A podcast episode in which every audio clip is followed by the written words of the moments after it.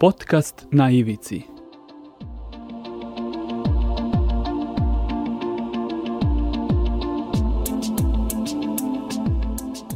Na ivici. Pozdrav ljudi, evo nas u novoj epizodi podcasta na ivici koji se emituje na portalu storyteller.rs. Mm, Zaista mi je zadovoljstvo što danas mogu najaviti e, sjajnog gosta, reč je o novinaru, publicisti, e, muzičaru, pevaču, e, kao i voditelju emisije na rubu znanosti koja se na Hrvatskoj radioteleviziji emituje ako se ne, varam od 2002. godine, dakle skoro 20 godina. Reč je naravno o e, Krešimiru Mišaku. Namerno sam rekao Mišaku pošto sam primetio u nekoliko navrata da si re, reagovao kada su deklinirali Mišku pa si ovaj upozorio da je zapravo Mišaku. Dakle, Krešu, mnogo ti hvala ovaj, što si odvojio vreme za gostovanje u podcastu na Ivici. U vezi ovog prezimena, ne? nije da to mene baš diralo, ali smo u međuvremenu neki moji prijatelji iz Bosne i ja otkrili u čemu se radi. Znači, ako ti kažeš kratko Mišak, onda je Mišaka. Ali ako ti kažeš Mišak, Mišak, onda je Miška.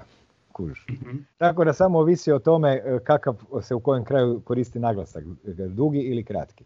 Ali eto, barem se može vidjeti da sam to zaista ja po tome što sam upućen u tu materiju s naglascima svog prezimena. Možda je to dovoljni dokaz. Ovaj, ja bih želeo pre svega da pomenemo ko želi i ko nije upoznat sa tvojim radom, lako može ovaj, da, da, da, da pogleda i, i na YouTube-u na kraju krajeva ima gomila ovaj, emisija koje si već uh, uradio. Želeo bih uh, sada da pažnju usmerimo pre svega na, na knjige tvoje i publikacije uh, kojih ima zaista dosta, pa ću ja pomenuti neke koje su, ne, na neki način koje su na mene ostavile dosta onako jak utisak pa bih krenuo onako e, nekako hronološki sve piše u novinama, a ponešto, a ponešto ne.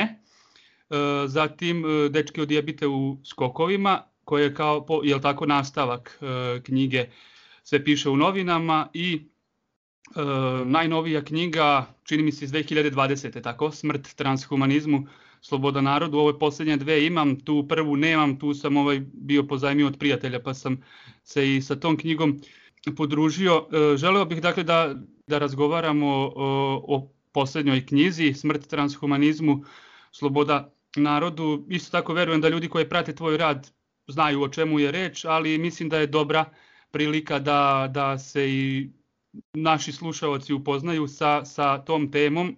I Krešo, ovaj, e, slušajući te u jednom ovaj podcastu, jako mi se to dopalo kako si rekao da ovaj misliš da je bez lažne skromnosti da je ova knjiga zapravo možda i najbolja na svetu što se tiče ove teme, jer mnogo toga objedinjuje. Kad si ti već krenuo tako abovo, da krenem ja, dobro si nabrojao neke knjige, rekao bih e, da je taj proces e, izdavanja knjiga u stvari isto jedna velika e, knjiga u nastavcima, koje je ova knjiga Smrt, transformizmu, sloboda narodu rezultat. Inače bih samo rekao, ti me zoveš iz Novog Sada, je li tako? Tako je. E pa upravo je u Novom Sadu srpski izdavač te knjige, odnosno Scalar Books, izdavačka kuća koja zovem kolokvijalno tri gracije, jer su to tri dame koje imaju izdavačku kuću i malu knjižaru. E, tako da su u, stvari jer e, Novi Sad mjesto izdavanja knjige Smrt transhumanizmu sloboda narodu za e, teritorij Srbije. I ove knjige koje se nabrojaju, one su se u stvari postupno gradile i sve su imale istu priču koja se zbivala u raznim vremenima, a ni svijet nije bio isti, a ni mi nismo bili isti, a ni mogućnost uvida nije bila ista, sve što čovjek danas vidi nekad davno možda nije vidio, makar bilo pred očima. Pa je tako zanimljivo kako generalno, kako razumijevanje svijeta ide e, prema dalje, na sličan način se ove knjige dosta dobro pokazuju taj razvojni put. Evo sad kad se već počeo na brak knjige, reći ću evo nekako kako su se pretapale jedne u druge i zašto je trans, smrt transhumanizmu zapravo nije tek jedna od knjiga, nego su to stvari sve ista knjiga koja se razvija. Znači prve knjige koje sam pisao su bile onako za određene teme, telepatija, telekineza, NLO i takve stvari. Znači fragmentirano ono granično neko specifično područje. I zapravo je 2010. izišla knjiga Sretan kraj svijeta kakvog ste poznavali, to je zbirka intervjua, u kojoj je jednostavno bilo spojeno do tadašnjih jedno 40 stranih stranaca intervjua sortiranih po raznim ključevima, znači poglavljima. Free energy, alternativna arheologija, medicina, svijest, tih par glavnih područja. I ona je na neki način davala čitateljima priliku da umjesto da čitaju 40 knjiga, jer su to bili intervjui napravljeni po knjigama, pa su tako nekad u nekim slučajevima neki zamjenjivali cijele knjige, da mogu onako vidjeti sve te teme na hrpi. To je sad kad gledam ove perspektive bilo ovo, evo šta sve tu ima. Još bez puno povezivanja, ali već u tim knjigama bilo svega što i danas čini naš svijet. Tamo je bilo i globalno zatopljenje, i David Icke, William Engdahl i svašta od toga. I onda se iste godine pojavila knjiga Sve piše u novinama, jer kada je krenula ta priča šeste, sedme sa, a ljudi to nazivaju buđenje svijesti ili nazivaju teorije urota, ali sve u svemu se svodi o spajanju nekih točkica koje ti odjednom gledaju, e, ukazuju sliku da zapravo se stvari predstavljaju na jedan način, a možda čine nešto drugo po nekoj povezanosti. I ta knjiga sve piše u novinama ponešto i ne, je u stvari bila vezana uz to da kad jednom čovjek apsorbira kako se društveni inženjering radi, onda može čitati novine, jer u novinama daista sve piše, ali izokrenuto. Što je loše ti se predstavlja kao dobro, što trebaš izbjeći se predstavlja kao nešto što svakako moraš uzeti i tako dalje. I to je u stvari bila jedna igra riječi, e, sve piše u novinama, e, ponešto i ne, i onda ova druga knjiga imala u naslovu, i dalje sve piše u novinama, ponešto i ne, ali se zvala Dečko i u skokovima, ona je već više pratila financijske i ulazak u Europsku uniju Hrvatske, a također i mnoge druge teme koje su bile neka vrsta, ajmo reći, neću reći rješenja, ali ipak je tu bilo i afirmativnih tema o konoplji e, i o još nekim drugim stvarima. I završavala je sa jednim iskustvom sa Ahuaske. To je bila, ta knjiga bila 2013. Onda je 2016. došla knjiga Duhovni ratnik i beskreni kozmički orgazam koja se u stvari bavila transformativnom snagom mističnog iskustva. A to je u stvari bio nastavak zadnjeg poglavlja prethodne knjige. Jer to je taj u stvari put. Zapitaš se šta je to svijest, pa u tom smjeru to ide. I ona je u sebi sadržavala jako puno ovih transhumanističkih tema, pametni gradovi, načini spajanja mozga i čovjeka, štakora mozga i neurona mozga, štakora koji voze avion i tako dalje.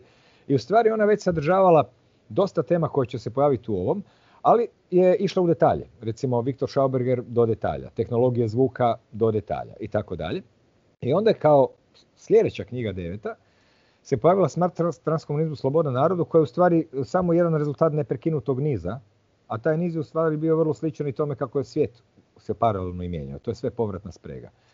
I u toj knjizi Smrt transkomunizma sloboda narodu, koju sam pisao, a da nisam ni znao jedno dvije godine, pišući neke tekstove, zapravo su se pojavile dvije teme koje su se neki, na neki način spojile zahvaljujući naslovu, a nije ih bilo moguće spojiti bez dobrog naslova. To je bila prvo tema transhumanizma, koja u stvari pokazuje kako čovjek može iste stvari vidjeti, a i ne vidjeti ih. Recimo negdje 2005. 6. 7. isto je bila jedna emisija na rubu znanosti o transhumanizmu, došao jedan mladi dečko, entuzijast sa nekih futurističkih časopisa. On nije bio ni za ni protiv toga, ali opisivao transhumanizam što je i to je uglavnom bilo onih deset točaka koje uvijek jesu i koje su se tad činile nekako sefične, relativno čak i bezazlene, bez nekih većih implikacija na društvo.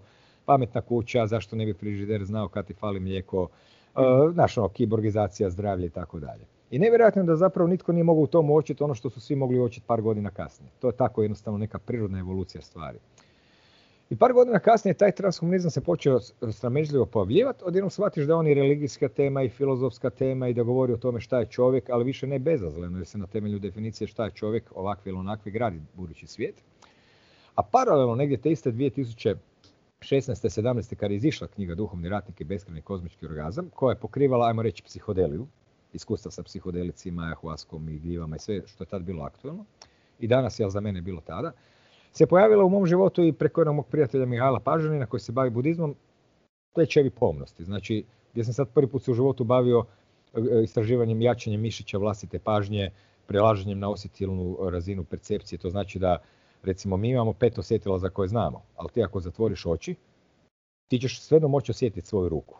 Ali ne osjećaš je ni očima, ni nosom, ni mirisom, ni jezikom, nego na neki drugi način. Ti je jednostavno osjećaš. Kao što malo dijete osjeća svoje tijelo kad se rodi. To je to mhm. neko, ne znam, je li to šesto osjetilo ili neka elementarna osjetilnost.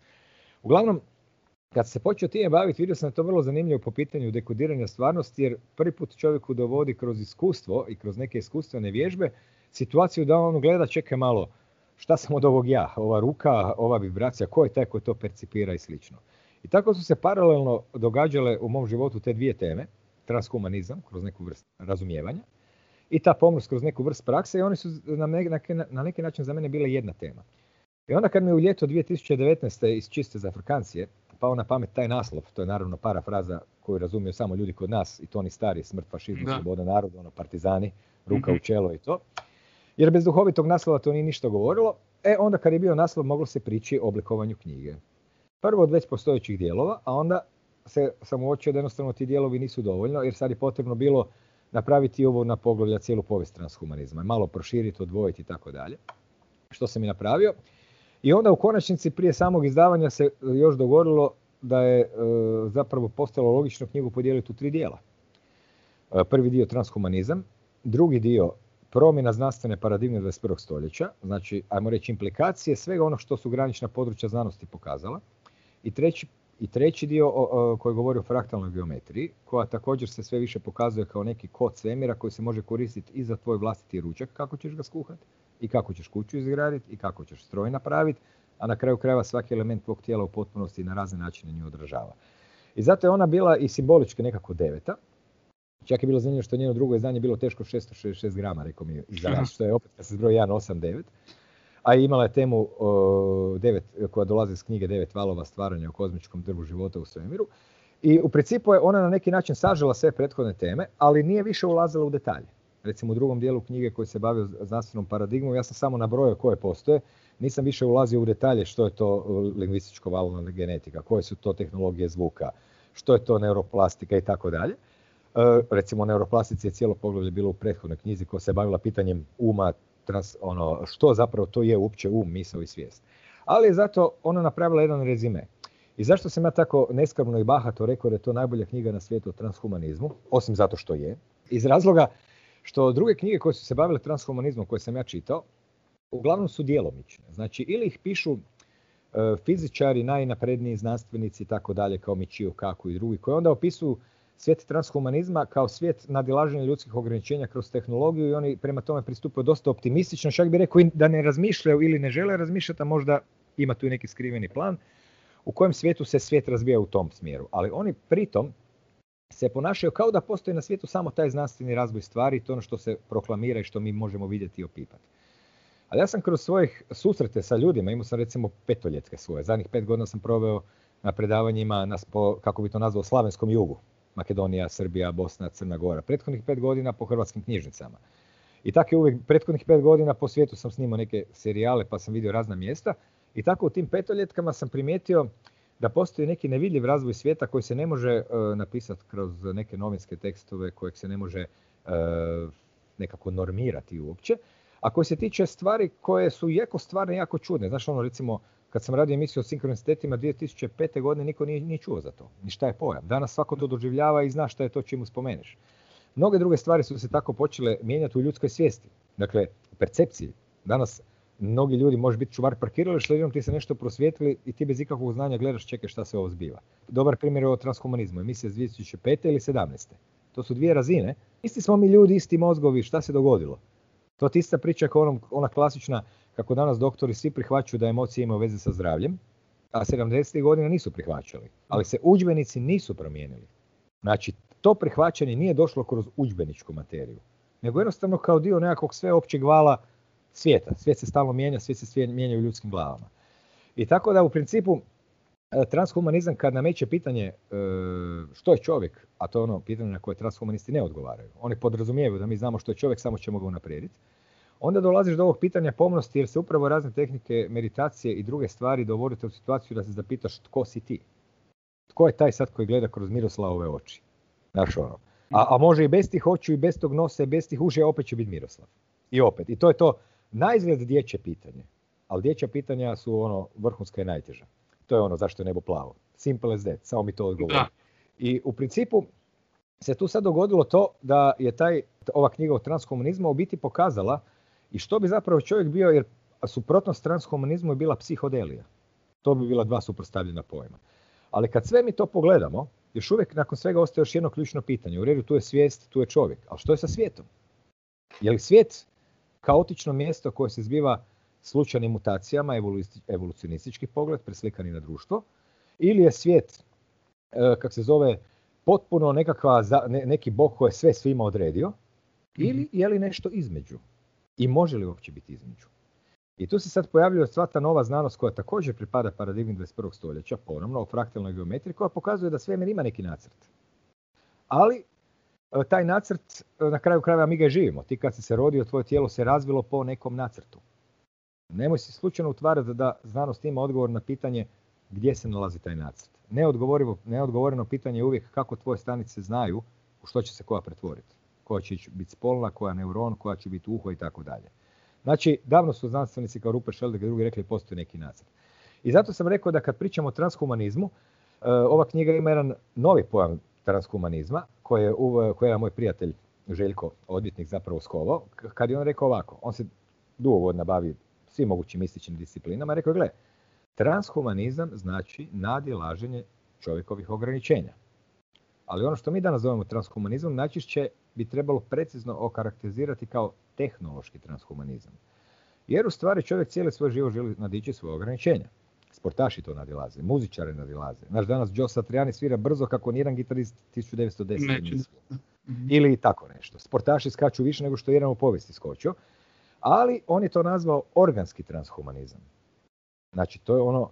Kad Koji ti postižeš treniranjem i... Tako je. Dakle, ti njega postižeš razvijanjem vlastitih sposobnosti. Gdje se onda do, do, događaju nuspojave brojne, produbljivanje pažnje, razvijanje karaktera i tako dalje. I onda jednog dana ti možeš svojom rukom razbiti cile. Jer si svoju pažnju tako ojačao. Tehnološki transhumanist se ne bavi time. On želi svima dati željeznu ruku pa nek si svaki sam može razbiti, ali u tom mehanizmu ti zapravo ne razvijaš sebe, postaješ sve više ovisan o tehnologiji, postaješ invalid. Tu se nameće pitanje što je čovjek. Je li to neki čovjek koji sjedi u naslonjaču i sve mu strojevi rade on eh, kad je u depresiji pije tablete, ostalo vrijeme gleda serije, je li to definicija, tijelo, ruka, noga, ili Koji je smisao svega toga? E, ili definicija duh. I zato sam rekao da je ova knjiga najbolja o transhumanizmu na svijetu, zato jer se ona bavi pitanjem organskog transhumanizma, odnosno integrira iskustva sa psihodelije i najnovija otkrića, plus koja se bavi u drugom dijelu, koja se bavi novom znanstvenom paradigmom. I u principu, u smislu transhumanizma što on jest, a ne samo tehnološkog transhumanizma, e, to je ta knjiga. A zašto sam rekao tako? Ja naravno ne znam sve knjige koje su napisane na svijetu. Jer mi uglavnom smo orijentirani na anglosaksonce, njemci, japanci, svi oni do nas dolaze ako je neko preveo na engleski. Da. Uglavnom. Zato je rijetko čitamo, a izdavači ne mogu prevoditi da bi vidjeli da li je nešto dobro. Međutim, ipak ovo knjiga što sam vidio i naručio. Znači neke knjige koje se ima u naslovu transhumanizam, to su zapravo poglavlja odvojena on teoriju urota, ajmo reći. Neke druge koje imaju transhumanizam, one u principu kao upozoravaju šta će tehnologija napraviti s čovjekom, zapravo to promoviraju. I to pišu ljudi iz tog miljeja. E, I osim toga, da bi čovjek mogao ovakvu knjigu i napisati i sastaviti, postoji jedan nužni preduvjet. Mora biti neprekidno 15-20 godina na svakodnevnoj razini od jutra do mraka bombardiran svim mogućim područjima iz tog područja. Naš ljudi bi danas e, su zainteresirani za razne stvari, ali gle, rade od 8 do 4, 5, 7, neko uhvati neko, nešto drugo, ne samo to. Neke teme koje su bile aktualne u nekim fazama emisija na rubu znanosti, e, NLO, alternativna arheologija, i ono, proučene su do detalja. I onda svi ljudi koji su ih pročitali, ili oni poput mene koji ih rade, onda se više na to ne obaziru i idu dalje ali dolazi nova generacija, 10 godina kasnije rode se novi dečki od 23 godina koji to nisu čuli. Tako da sve to treba imati stalno u vidu, jer u ovoj perspektivi ti se trebaš zapitati uopće kako je taj model koji se sad pretvori u tehnološki napredak, a prije smo ga zvali civilizacija, model algoritma i procedura, kako uopće postao temeljni obraz ljudskog društva, jer prije 5,5 tisuća godina nije bio. E, i znači to je pitanje koje zadire u prije svega granična područja znanja. I sad šta se zbiva? ti čovjek bi trebao biti upućen u najnovije znanstvene spoznaje futurističke. U isto vrijeme u sve aspekte alternativne arheologije i graničnih područja znanja. Uz to u sve alternativne i e, e, energetske tehnologije i free energy. Plus sve moguće filozofske, plus psihodelija, plus iskustva, plus matematika. I ti zapravo trebaš biti tome stalno izložen da bi mogao u jednom trenutku nekako početi ekstrahirati. E, i zato ova knjiga e, je to. Ona sad meni trenutno izgleda kao jedna vrst početnice jer je izišla u mhm. prosincu 2019. I danas kad je čitaš, ja ne znam da li ta, ta knjiga je s jedne strane još uvijek avangarda, a s druge strane iz neke perspektive kao da je vrijeme i pregazilo, toliko su događaje otišli. U međuvremenu. Za, u međuvremenu, ali su u stvari i potvrdili. E, kak se zove. I u tom kontekstu e, ja jednostavno ne znam da postoje druge okolnosti e, na svijetu koji, ili postoje ljudi recimo kao Max Sigan, australac, koji je jako dobro shvatio svu tu vezu transhumanizma i svijesti, ali on nije pisao knjige, on ima neke videe i tako dalje. Znači, ljudi danas koriste različite medije. Tako da u tom kontekstu, dok bi neke svoje prije knjige, evo, čitao se neke moje knjige, pa si vidio da su neke od njih e, očekuju od čitatelja da stvori kontekst, jer su poglavlje namacana lopatom. Ovo poglavlje je ova tema, ovo je ova tema. Samo to što ja imam osjećaj da su u nekoj vezi. A nije mi se dalo na šesto strana još trošiti više vremena da to pišem, jer sam tako i malo ljenčina. A u ovoj knjizi se sve nekako samo posložilo. Malo samo, malo uz neki napor. Pa evo, to bi bio onako ukratko izvještaj o toj knjizi. I zašto sam rekao da je najbolje na svijetu, što kao što kažem i dalje mislim da je točno. Ali na kraju krajeva, svako može pročitati i reći ne, nije, ima neka druga bolja. I, I preporučiti Ne, ne, to je sve u redu, zato jer kao što čitatelj ima pravo misliti nešto o mojoj knjizi, pa imam valjda ja pravo misliti nešto o mojoj knjizi. Znači, zašto nikad kritičari, uvijek kritičari kritiziraju druge knjige? Možda bi mogli svoje knjige.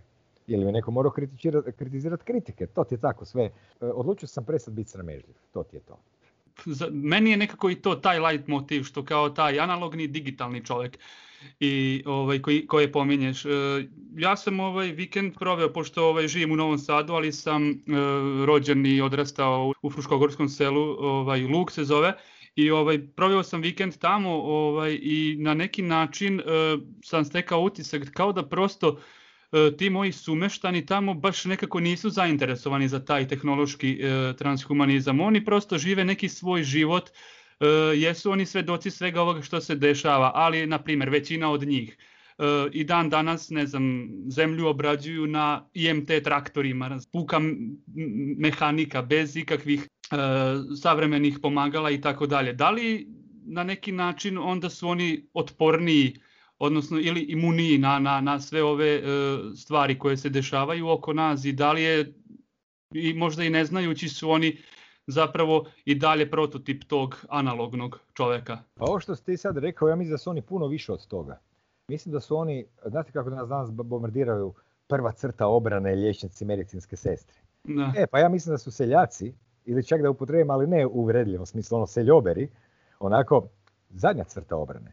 Jer što se sad tu događa? Ti danas imaš situaciju da e, se kroz znanost, kroz tehnologiju, kroz visoko obrane slojeve i kroz mlade ljude koji apsorbiraju te tehnologije, promiče taj jedan, tajna tehnološka noćna mora u stvari potpunog nadzora nad kemijom, biologijom i mislima čovjeka i naravno pametni gradovi, pametne mreže i tako dalje. A seljaci i općenito ljudi koji su manje izloženi propagandi, a pogotovo ako su i tijekom života bili manje izloženi svim obrazovnim e, stupnjevima.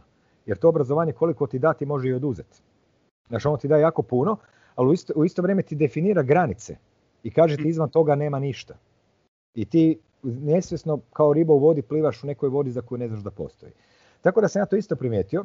Primijetio sam da, kak se zove, evo, moja formula ti je bila ovakva zašto sam došao do tih seljaka u svojoj formuli. Primijetio sam da su određeni broj godina neki autori, David Icke na prvom mjestu, koji je zapravo jedini od svih autora sve spomenuo, ali i Jeffrey Group i tako dalje, pričali, pričali, pa su s, jednom, s jedne strane vrlo bili nekakvi outsideri potpuni, onda su nakon toga outsidersa postali malo popularniji, onda su nakon te popularnosti počeli normalni, ajmo reći, prosječni ljudi, o, o neki koji nisu bili zainteresirani u smislu neko, za te teme o nešto posebno, počeli apsorbirati, čuli su to, leglo im je. I sad se tu pojavio veliki broj ljudi koji je tu temu apsorbirao.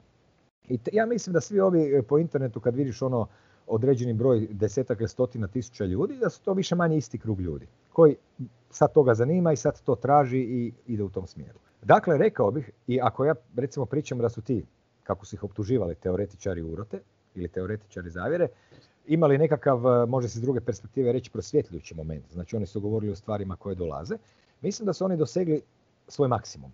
Dakle, svijet se kao razdijelio na grubi način na dva dijela i sada danas tko je htio čut, mogo je čut, tko je imao vremena pročitati ili razmisliti, mogo je. I koliko god oni sad dalje pričali o tim temama, te teme su danas toliko već ogromne da čak malo i nadilaze mogućnosti nekog čovjeka koji se odjednom suoči s njima. I rekao bih da su oni dosegli svoj maksimum. Znaš, rekao bih da, neki, da, ne, da neće biti novih čitatelja David Ajka. Jer ko je uhvatio nešto, uhvatio postupno, ko nije mu je previše. Znači, što sad ostaje? Borba je za postotke na ovom svijetu, kao što vidimo. Koliko ljudi u grad, koliko na selo, koliko se cijepiti, koliko se ne cijepiti, koliko će staviti čip, koliko neće, koliko će ovo, koliko neće. I u stvari, na drugoj strani tog klanca su sad ostali ljudi kojima ti apsolutno nema šanse da ti nešto njima kažeš izvan uobičajeno, jer oni uzimaju samo pamflet, onaj, čak ni ne tekst, nego slogan iz novina uzmu i to je to. I oni kažu pa ako su tako rekli, onda je tako. Znaš što sam primijetio? Više, ja sam recimo oko sebe i svi imamo puno ljudi, imamo svojih prijatelja, članova obitelje koji rade u raznim firmama, pa znamo kako to danas ide oko nas, mnogi ljudi uhvatio strah i to. ti vidiš kad dođu ljudi koji ono ekstremno su tako u strahu i traže taj instant rješenja kojim se nude, ti ćeš vidjeti da to nekad davno bi to bio neki tvoj kolega prijatelj pa bi ti njemu rekao ma gle, ali to ti nije ovak, pogledaj ovo. I onda bi mu pokazao pa bi on kao pogledao i poslušao što se priča. Danas je takvo stanje da oni zapravo, baš ti konkretno ljudi, ne žele si komplicirati život, ne žele to čuti, to im je nešto pre, previše za njih. Međutim, unutar tih ljudi koji nisu se informirali, koji možda nisu čitali, nisu se susreli dok ih nije to njih sustiglo, ta cijela priča, oni odjednom među njima se pojavljuju ljudi koji imaju jednostavno zdravi razum. Tebi za apsorbirati priču, kako meni rekao tu jedan dečko, nije znao, pazi, on me pitao u kvartu, veli moja mama se bavi nečim, kako se to ono zove, aha, aha, alternativna medicina, znači čak ni pojmom nije barato. Ali kad sam ja rekao imaš dobre zaključke, a nisi ništa ni čitao, on veli pa kad je skoro opipljivo. Sad na drugoj strani su ljudi koji imaju samo zdravi razum. Nisu učili, nisu proučavali. Ali, dok nekad davno to nije bilo tako vidljivo, sad je jako vidljivo. I zato bih ja rekao da će nas seljaci spasiti. Upravo ti seljaci koji ostaju tamo vani, koji su manje izloženi e, ovaj, masaži mozga, također su puno više izloženi okružu prirode. Jer nije bitno, to je u knjizi koju nažalost ti nemaš jer je više i nema, Duhovni ratnik i beskreni kozmički orgazam, gdje se govori o prirodnoj mračnoj ekstazi. Znači čovjek treba ekstazu. I on dobiva i kroz oblike. Ti u prirodi si okružen fraktalnim oblicima i ugodno se osjećaš. Čak i ne samo zbog zraka, nego zbog oblika. Kad odrasteš među zgradama, kao što sam ja odrastao tu u Sopotu, u Novom Zagrebu, svako ko odrastao u Novom Zagrebu, sjećaš one pjesme Riblje čorbe, neću da živim u bloku 65. Ono, to je jedan hladni okoliš koji ti takav kockasti, tehnogeni, sav isti, ulazi i zapravo ti čini neku dosadu i unutarnju monotoniju, znaš, ono nekakvo. Znači, samo okružje fraktalne geometrije, koja korespondira sa našom svješću, koja također ima oblak fraktalne geometrije tih psihodeličnih oblika, i zdravi razum. Znači ono kad pogledaš i veliš čekaj malo ovo nema smisla. Bez puno razmišljanja, jer što se zbija za istinu, je potrebno malo riječi i malo zdravog razuma. A ako želiš nekog farbac, nekom želiš prodati ciglu ili kuću koja ne postoji, ti moraš potrošiti puno riječi, biti šarmantan, sretan, naći se deset put s njim, bombardirati ga, pazi da ništa drugo ne čuje, moraš ga zavesta, tako kažemo. Tako da ovo što si ti uočio, mi je drago što si uočio jer sam ja to isto uočio i zaključio sam da sad je gap, onaj nekakav provalija između dva svjetonazora koji su trenutno na svijetu, ogroman, proširio se još i više i više ga nije lako preskočiti. Ti danas čovjeku koji želi nešto saznati o svijetu, on više ne zna kud da se okrene, jer je puno pod tema. Evo, pogledaj recimo temu vezanu uz aktualna e, ova priča, ova pandemija, cijepljenje, sve to. Sad zamisli prosječnog čovjeka koji odjednom mora, čekaj malo, šta je to PCR tekst, kako radi i ovo ono. Ha, ček, šta je to virus? Ček, šta je to gripa? Šta je to statistika? Šta je ovo? Šta je ono? Znači, on se odjednom susreće sa gomilom pojmova. I svakog pojedinačnog bi se on morao udubiti i on kaže, ma ne, ne može biti, prekomplicirano je. Sigurno ova jednostavnija. Tako da mislim da na, na drugoj strani to je provali. Su sad ljudi, kao ovi tvoji e, obitelji s Fruške gore, koji apsolutno najizgled ništa nisu čuli. Ali ti njima ne moraš crtati. Ti kad pričaš, on nekako automatski se razumiju. Ja to ne mogu objasniti. I ne mogu to zapravo reći kako. Ja bi to nazvao zdravim razumom. Zdravo seljački zdravi razum je taj koji apsorbira na neki način stvari. I moram reći da u ove pišući knjigu Transhumanizam i proučavajući ove diplomske radove napisane na tu temu, jer sam iz njih vadio neke temeljne podatke, e, vidio sam da su se mnogi filozofi bavili pitanjem ljudske svijesti, jer nekad je to bilo akademsko pitanje. Da li je um i svijest, da li su isto? Šta je čovjek? Svoj um, svoj um misli ili svijest? Danas to više nije akademsko pitanje, jer se na temelju odgovora na to pitanje gradi budući svijet. Ali su između ostalog ti filozofi rekli da ima jedna stvar između koju takozvana umjetna inteligencija ne može imitirati. Da se nešto razumijemo kao prvo. Umjetna inteligencija to je još jedan buzzword, jedna izmišljena riječ. Jer umjetna inteligencija zapravo nije inteligencija. Inteligencija u enciklopedijama ona sadrži nekoliko stvari. I umjetna inteligencija neke od tih stvari ne sadrži. Znači nije zapravo umjetna inteligencija, nego sustav za računanje. Na Prosto neki ono, koraci, algoritmi koji, po kojim se nešto... to je to. I nije, to nije I zašto? Jer oni su rekli ovako. Čovjek, njegova prirodna inteligencija, on je u stanju donijeti zaključak o nekoj materiji i bez svih podataka. Ne zna se kako, ali moguće. Dok stroj to ne može. Znači, mi stalno vidimo da tu postoji neki faktor X koji se, za koji se mi pravimo da ne postoji. I zato mislim da ovo što si ti uočio, to su upravo svi kojih je nešto zanimalo, su pročitali knjige, poslušali YouTube, ovo ono, i dalje više nema. Ja bih rekao da su ono teoretičari te dosegli svoj maksimum. Samo nastaviti.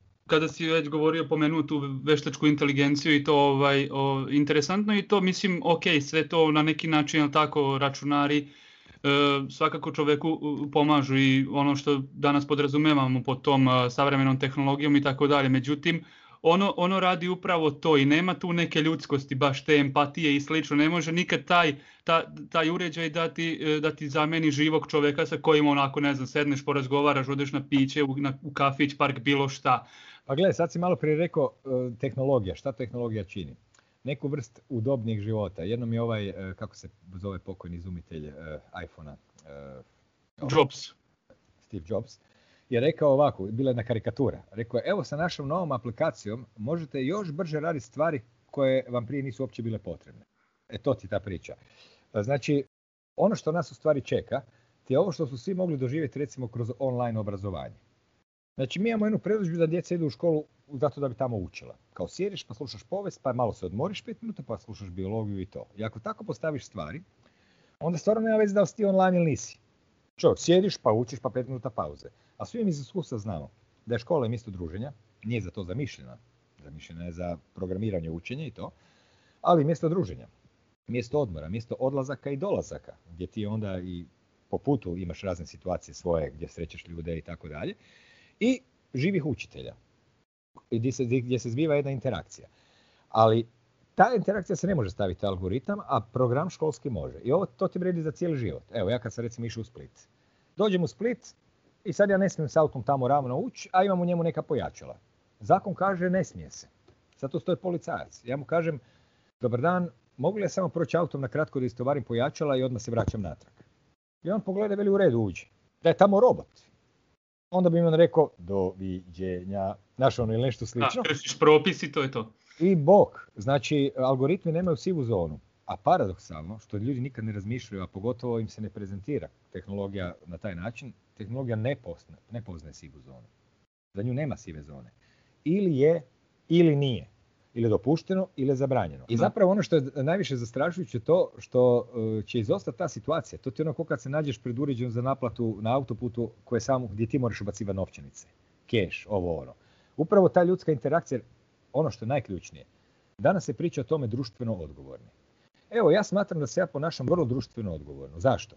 Jer se maksimalno što mogu družim s ljudima i dodirujem i srećem. Zašto? Jer po, moje, po meni definicija društva nije takva da ti imaš gomilu atomiziranih pojedinaca na hrpi, pa su mhm. oni odvojeni, ponekad komuniciraju i to je društvo. Tipa, treba mlijeko, donijet ti, došao sam na sad povijesti, evo ga, naš ono. Nego ja mislim da je kao prvo društvo uopće ne čine toliko pojedinci, nego društvo čine spone između pojedinaca. Njihova interakcija, to ti je ono ko gdje je Bog. Nema Boga. Bog je tamo u trenutku dok ne razmišljaš gdje je. Znači u mhm. pauzi između govora. Onaj trenutak gdje si zastao, ta praznina, to ti je to. Tako i ovdje se događa to da u stvari ti ljudi e, društveno odgovorno, recimo ponašanje, bi bilo da se svi ljudi što više dodiruju. Zašto? Zato jer kroz dodirivanje razmjenjuju antitijela koju su skupili i tako nastaje e, zaštita, ono što zovu imunitet, imunitet stada, čemu se navodno teži. Ali svi mhm. znaju da se imunitet stada stiže dodirima. Znaš, kad su indijanci dobili novi bakteriju, svi su poumirali tamo u Americi, ali jednog dana su se privikli, pa više nisu umirali. Psihičko zdravlje, recimo ima poznata knjiga, jako dobro, mislim da je u Srbiji objavljena, svako stvarno je preporučujem, Robert Store, psihijatar, napisao knjigu Imali života prije smrti. Jedna metafizička knjiga, onako, u kojoj on kaže jednostavnu stvar. Psihijatar je skupo plaćeni prijatelj. Prijatelj je besplatni psihijatar. Tu, tu mi na slavenskom jugu, gdje obožavamo sjedi na kavama i družice, tu mi nemamo problema s depresijom kod nervežani koji moraju naručivati ljude na dva sata da ih dođu, nema sirat nego gladit, jer nemaju nikakav ljudski dodir. Ljudski dodir je esencijalan, recimo dijete u prve tri godine razvija neuronske mreže za empatiju tako što se aktiviraju geni koji će razvijati te mreže, oni se aktiviraju kroz dodire sa skrbnicima. Mama, tata, baka, djed, uopće nije važno. Znači, društveno odgovorno ponašanje je ono koje jača društvene veze, koje jača fizičke veze, koje jača emotivne veze. I kak se zove, e, sad se više doći ne sjećam tvog pitanja, ali znam da je imalo neke veze s ovim mojim odgovorom. da, koliko si saglasan, ja bih želeo da se na neki način uh, sada uh, prebacimo na, na uh, ono, ono što i povezuje sve ovo i učestvuje zapravo u društvenom programiranju i programiranju ljudi, njihovih stavova i tako dalje. Naravno, to su ovaj mediji kako tradicionalni, ali tako u, u današnje vrijeme mislim da veliki utjecaj imaju naj, možda i najjači utjecaj imaju upravo društvene mreže. Koliko zapravo sadržaji koji su plasirani na tim društvenim mrežama i odakle onda ta potreba, pre svega tu mislim na, na, na mlade ljude, odakle ta potreba zapravo da, da se podilazi svim tim trendovima i prosto uklapanje u tu neku šemu i prosto gubi se ta neka individualnost time što svi želimo da budemo isti praktično. Gle, ovako ću ti reći, dvije stvari, možda malo širi odgovor na, na ova tvoja pitanja. Prvo, rekao si od kuda ta želja i potreba. Točka 1. Još od 60. godina u sociologiji postoji izraz umjetno stvorene potrebe. Prema tome, većina naših potreba su umjetno stvorene. Zašto imam potrebu kupovati ploče? Zašto imam potrebu za ovim i onim? Zašto imam potrebu gledati seriju ili ići u kino? To su, ili neke druge. To su umjetno stvorene potrebe i one se tim ciljem stvaraju pa onda postanu potrebe. Trebati, pa se standard promijeni i onda su svi na tome. A klinci još ni ne znaju zapravo, oni doživljavaju to kao nekog plišanog medvjedića i ne padaju na pamet da njihovi najbolji prijatelji sredstvo za špioniranje, zlonamjerno protiv njih. To je, to je točka jedan. E, drugo, ovo što si rekao e, u vezi društvenih mreža, mi sad možemo pričati sve što su mnogi rekli već. Mhm. Stavljalo se ovo tako dalje. Ali kad bi to sveli na jednu formulu, rekao bih da sustav uvijek teži staviti posrednike između ljudi. Evo daću ti primjer. To nije samo vezano uz društvene mreže. Znači, društvene mreže su posrednik u komunikaciji koji pokušavaju stvoriti sustav na sljedeći način. Imaš atomizirane pojedince, dakle spojene preko zajedničkog centra, preko posrednika, i to ti je pojedinac spram kolektiva. Pravi čovjek je naravno individua spram zajednice. To je vrlo velika stvar. Da li pojedinac spram zajednice ili atom spram kolektiva. I ta, ti posrednici se uvijek gure. Recimo u medicini su oni bili poznati. Ljudi su uvijek imali osjećaj povjerenja prema svom liječniku. I kad bi im liječnik nešto rekao, oni bi to prihvatili jer to je taj osjećaj povjerenja koji čovjek mora imati prema svom liječniku, inače ne bi do njega i nišao ništa ga pita. Što je farmaceutska industrija napravila već zadnjih 30, 40, 70 godina? Ušla je u taj kanal povjerenja. I, dok, I rekla je liječnicima, to je Edward Bernays dobro objasnio, i rekla liječnicima, gledajte, ovo je dobro, ovo su znanstveni časopisi, ovo se pokazuje, još ćete dobiti besplatno ljetovanje, ovo je ovaj lijek, ovo ono. I sad čovjek dolazi svom liječniku i e, misli da je u sustavu povjerenja. A liječnik nije da on želi nešto loše, ali on je ono, apsorbirao isto stvari na način koji su mu prezentirane, to je sve sustav i on sad može recimo predložiti pacijentu neku stvar koja u stvari možda nije dobra za pacijenta, ali zapravo dobra možda za povećanje prodaje lijekova nekih koji možda više štete nego koriste. Znači tu vidimo situaciju gdje je sustav ušao kao posrednik između ljudi na neki način. Isto tako posredništvo su i društvene mreže. Oni su, ja sam za vrijeme svog života vidio kako rastu, nisam se na njih navukao, jer su mi jednostavno, nikako im nisam uspio naći smisao. Nije da sam se inatio, kao neću ja. Nego nisam shvatio šta da radim s tim. Šta, šta da radim sa Facebookom.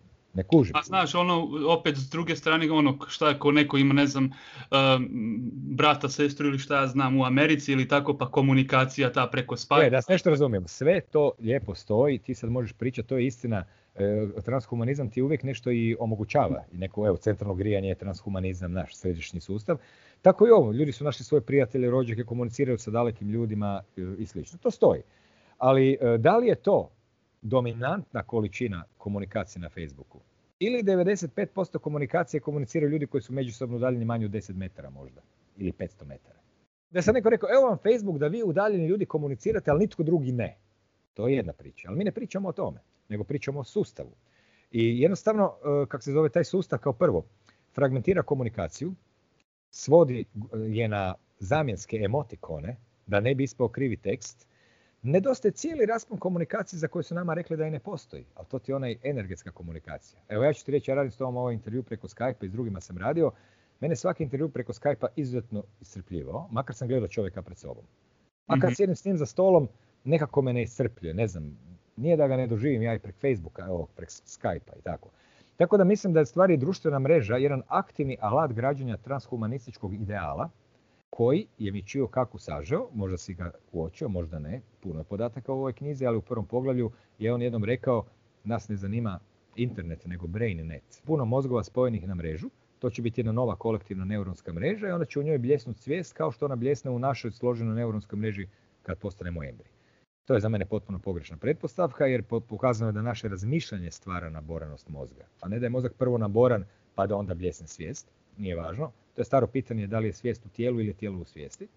Ali društvena mreža i Facebook ti u stvari i internet stvari posljedično su ti u stvari prvi kolektivni mozak prva vrata u svijet stvaranja jednog kolektivnog superorganizma koji se fura na održivost, sustainable, to u prevodu znači smatram da nema ničeg više i moram samo reciklirati do besmisli. Što je još jedna besmislica jer svijet je očigledno, svemir očigledno ne, ne. Baciš jednu sjemenku, nakon tri tjedna te jedne sjemenke ili nakon tri godine imaš cijelo polje. Sunce, evo, to je no, sunce stalno obasipa zemlju elementima. I tako se u gornjim slovima atmosfere stvaraju kisik, stvara se voda, znači sve se stalno stvara. Samo nama prodaju priču nema se, održivo. To nam puno više govori o autoru tih koncepata. Ja mislim da su društvene mreže i internet stvari, znači internet ljudi, internet stvari, dva načina, u konačnici će se ljudi povezati, ali ne više s internetom ljudi, nego sa internetom stvari. Biće još jedna stvar u tome. I to tome služi, ničem drugom. E, onda se ljudi nauče, e, svaka stvar e, može postati droga. Dakle, znanstveno dokazano da elektromagnetsko zračenje čini tebe ovisnim. Zato ljudi kad spuste telefon moraju ga opet primiti, pa spustiti, pa primiti, pa spustiti, pa primiti. Kad i nema ništa u njemu, stvara se također i lučenje serotonina kada te neko pohvali i tako dalje. Mm-hmm. Makar je smiješno, ta slava na internetu je lažna. Kao ti si jako poznat, a na ulici te niko ne poznaje. Nekad davno je slava bila ono, kad si slavan, svi te znaju. Ideš po ulici i ljudi, to je slava. A danas kao, milijoni, petsto klikova, ali niko nije čuo za tebe jer postoji još, svi ovi drugi ljudi gledaju neke druge klikove ili neke druge ove lajkove ili kako se to zove. Tako da mislim da je društvena mreža u stvari samo korak prema građanju tog transhumaničkog makrouma u kojem bi ljudi trebali zapravo njega opskrbljivati banalnostima. Jer pazi, to što se ta komunikacija na Facebooku zbiva, nju doslovce možemo najboljim izrazom opisati mentalno smeće. To osim nešto kratko operativnih stvari, ostalo su sve bez veze. Trenutne situacije. I sad se ovako sjeća pa nekom pošalješ. Gle, pojeo picu pa ti neko... A ono što bi ljudi zapravo trebali raditi u životu sa duhovne razine, upravo se ne bi trebali vezati uz trenutne dojmove. Joj, sretan sam sad. To je ove sekunde. Bilo pa prošlo. A na Facebooku sve postaje jedna vječna sadašnjost. Naš, mi još nismo doživjeli situaciju gdje čovjek sa 70 godina gleda svoj Facebook kad ga ima 20. Ili svoju neku stranicu koja je na vječnim internetskim arhivama, jer to sve brzo se dogodilo. Ali bit će i toga. Už. Po meni su društvene mreže jednostavno jedan transkomunički alat i uvijek se zovu naopako. Znači, paži, društvene mreže uništavaju društvenost. Evo, moja jedan trik čeri, kada je moja srednja kćer koja sad ima 20 godina, bila u osnovnoj školi, ona se sjeća vremena jedne godine, ne znam kada je to bilo drugi, treći osnovne, jedne sekunde su se igrali svi po parkovima, po grmljima, penjali se. Odjednom se dogodilo, došli su pametni telefoni, odjednom su njih tri sjedili na klupi i ove dvije prijateljice se dopisivale. Ja sam gledao takve dečke u tramvaju, njih dvojica sjede, svaki gleda svoj smartfon i onda se povremeno Imaju slušalicu svako u jednu... Ne, ne, ali pričaju oni. Zašto im priča ovako, jedan se obrati drugom. E, video. ne, ovako. Točno. Veli, e, e, e, gledaj, kuš, poslati neka, e. To ti je to od komunikacije. Drugim rečima, društvene mreže su nedruštvene, namijenjene se tome da unište društvo, zabavu, da stvore ovisno zabavu i to potpuno svjesno. To nije njihova nus pojava. Ti kad gledaš film Social Dilemma, stječeš dojam kao joj, htjeli smo najbolje. Pa ovi možda dečki operativci, inženjeri nisu, samo su bili oduševljeni novotarijom, a i nisu razmišljali o implikacijama. ali one, one koje to cijeli makrosustav postavljaju te sigurno nije tu. Gle, nije on mislio ni dobro ni loše, on je mislio svoje. Netko želi napraviti divovski tehnološki makroorganizam od cijele zemlje u kojem mi bili male stanice, a to se već dogodilo. Mi sad kažemo, joj kako je to grozno. Ti u svojoj ruci imaš male stanice, i u nozi, i svuda. I te stanice su nekad bile neovisne bakterije. I onda su se spojile njih dve milijarde i sad ti činiš divovski organizam. Ti si zapravo transbakterija. Ti si jedno biće koje se zapravo sastoji od dve milijarde bakterija. Koje skupa djeluju, ali nemaju autonomiju. E pa upravo to što smo mi sprem naših stanica, ali mi naravno smatramo da je to ok. Tako neko, netko, neću sad uopće razmišljati o tom tko i što, to nije bitno, važno je što i kako, a netko, stvara to isto gdje bi sad ljudi bile neautonomne stanice u divovskom makroorganizmu, pa nam se to ne sviđa jer smo sad mi te bakterije. Kužiš. Na kraju krajeva niko nas nije pitao da nam se sviđa jer bilo bi pošteno da je sustav jasno predstavio svoju agendu i rekao hoćete, nećete. A s obzirom na to nijedan normalni čovjek ne bi htio, onda moraju ne, reći ne mreža za uništavanje društva, nazvat ćemo društvena mreža. Ne, e, e, mjera za uništavanje društve, e, veze među ljudima bilo kakve, to ćemo nazvati društveno odgovorno ponašanje.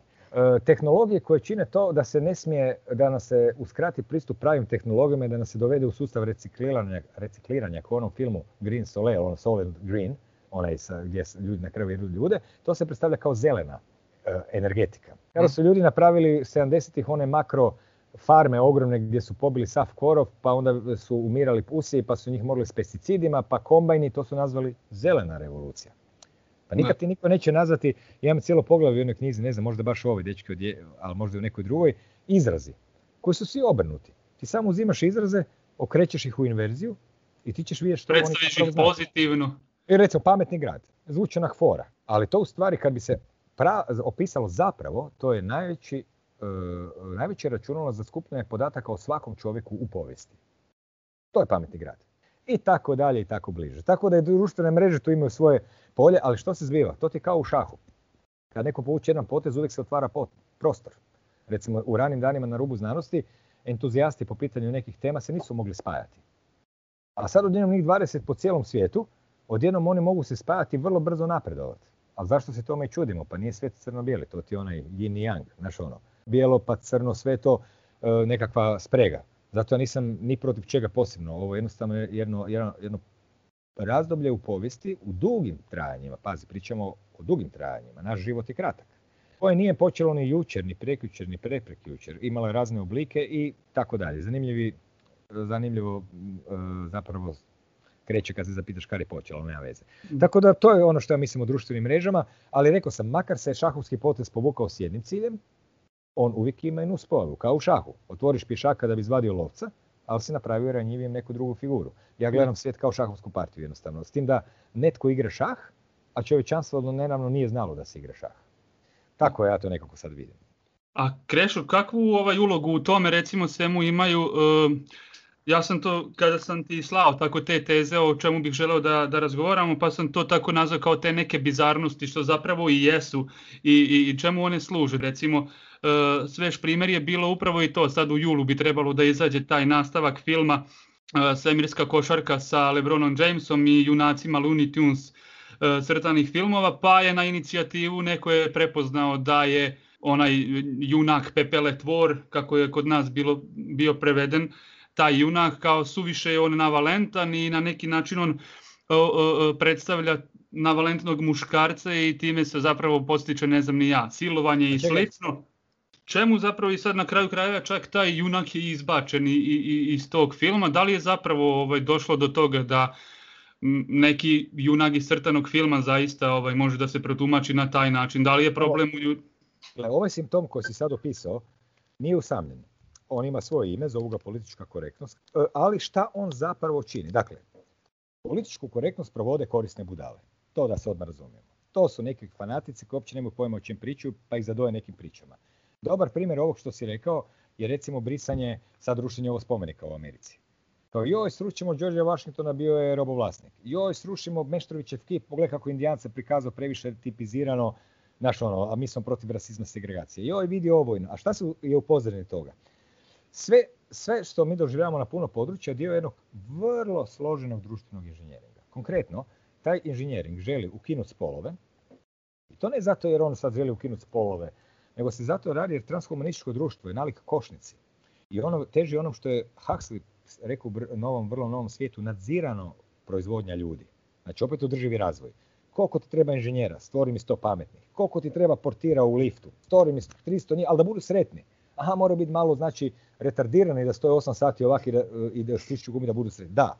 Znači, e, za takvu košničku, da kažem, zamislim, za, samo zamišljaj transhumanizam kao svijet košnice. U takvoj košnici ne može biti muški, ženski, mrav ili pčelica pa sad oni imaju svoju djecu pa odgajaju. Jer su to svijetovi algoritama. U tom transhumanističkom idealu, kao prvo, spolovi ne smiju postojati. To je već krenulo. Znači danas je, e, su doskočici između, naš muški i ženski uvijek imaju neku svoju međuigru spikaju, flertaju, srame se, dobacuju, tako je uvijek bilo. Ne pričam naravno o tome da ima i nasilja. Kuša, ali ja mislim da je velika razlika između silovatelja ili nekog ko dobaci, naš ko ono taljani, kada viću ženski, ovo pohvala mami kako je kćer napravila. Znači to bi mhm. danas bilo ono uvredljivo, šta ti meni i tako. A to je u stvari jednostavno odnos muškog i ženskog. Pola, čak ne spola, nego pola. Znam da je u srpskom poli spol isto, ali pol kao magnetni pol, kužiš. E, onda recimo e, ova micanja recimo spomenika, isto tako oni miču mitove.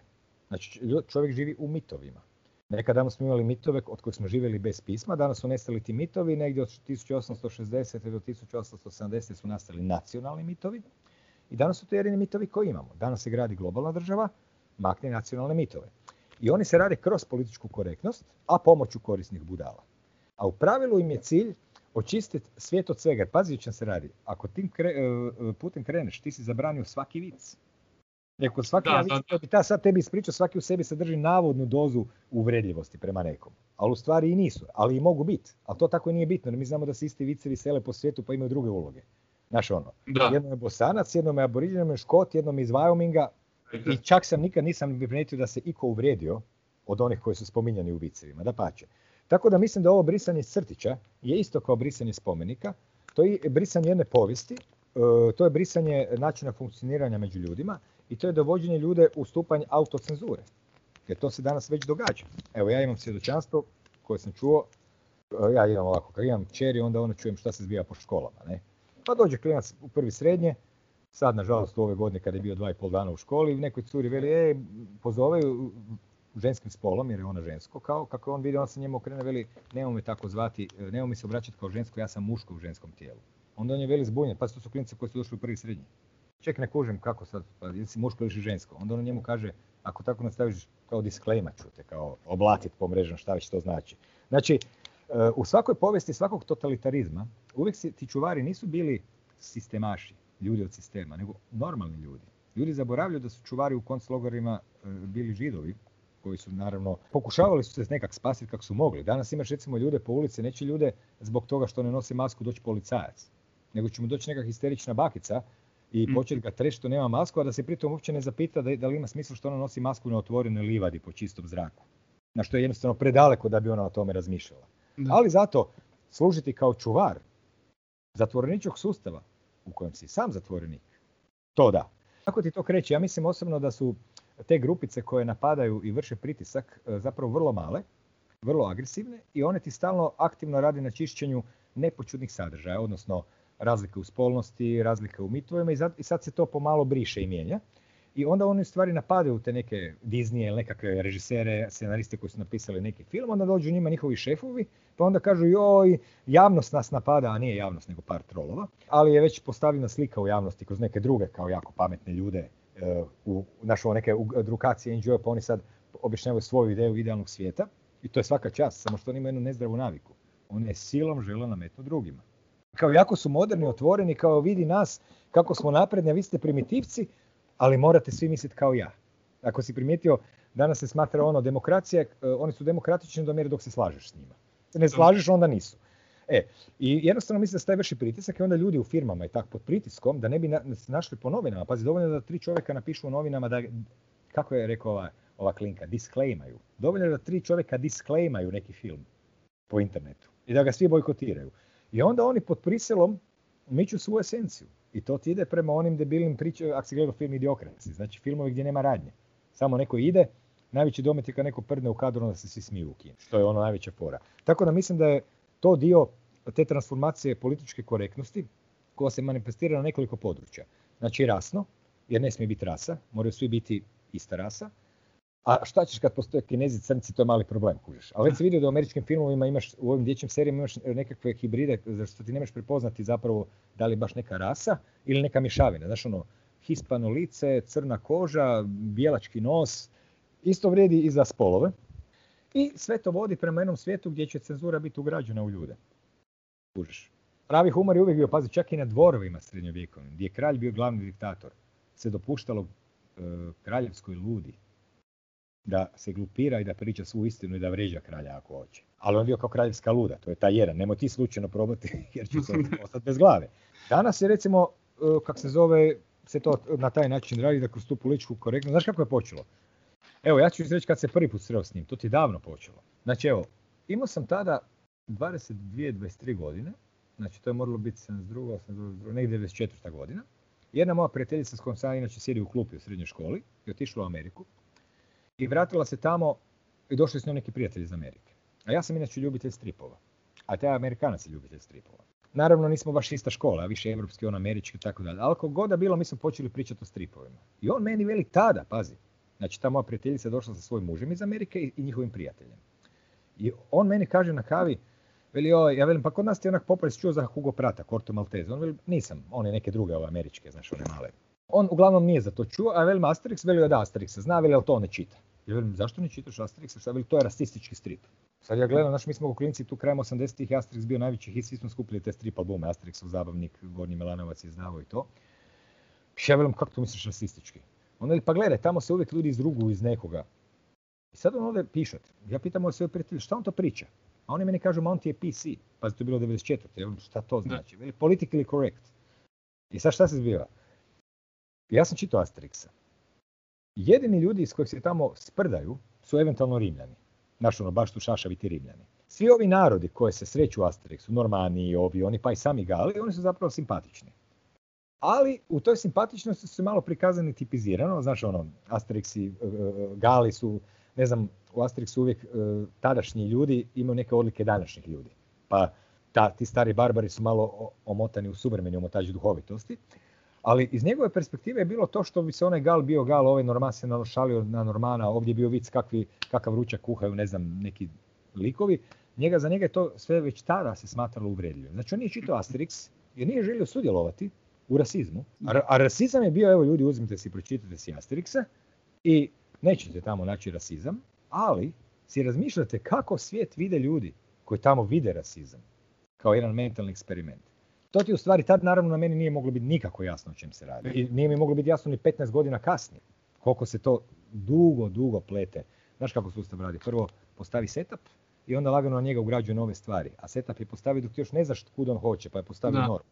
I e. polako ti da je onako u malim tim pozicijama. I onda sve veći. I kad bude u velikim, odjednom ti ne znaš kako je do toga došlo. I zato mi danas vidimo uh, po tu političku korektnost na svim razinama. Šta smiješ reći, šta ne smiješ. A sve zapravo ide na ograničavanje nekakve elementarne ono ljudskosti. Šta je prirodno čovjeku nego da ima mit? Znaš ono, ja znam, pa ja ne kažem da ne postoje slučajevi gdje se to zloupotrebljavalo, mobbing i to. A naravno, ljudi koji to zloupotrebljavaju, a ne da je Bože, kak se zove, znaš ono, ljudi koji su pedofili, ja o tome ne mogu zamisliti ništa, nego samo najokrutnije crnije moguće kazne. Ali, ali mi moramo se dogovoriti o čemu pričamo.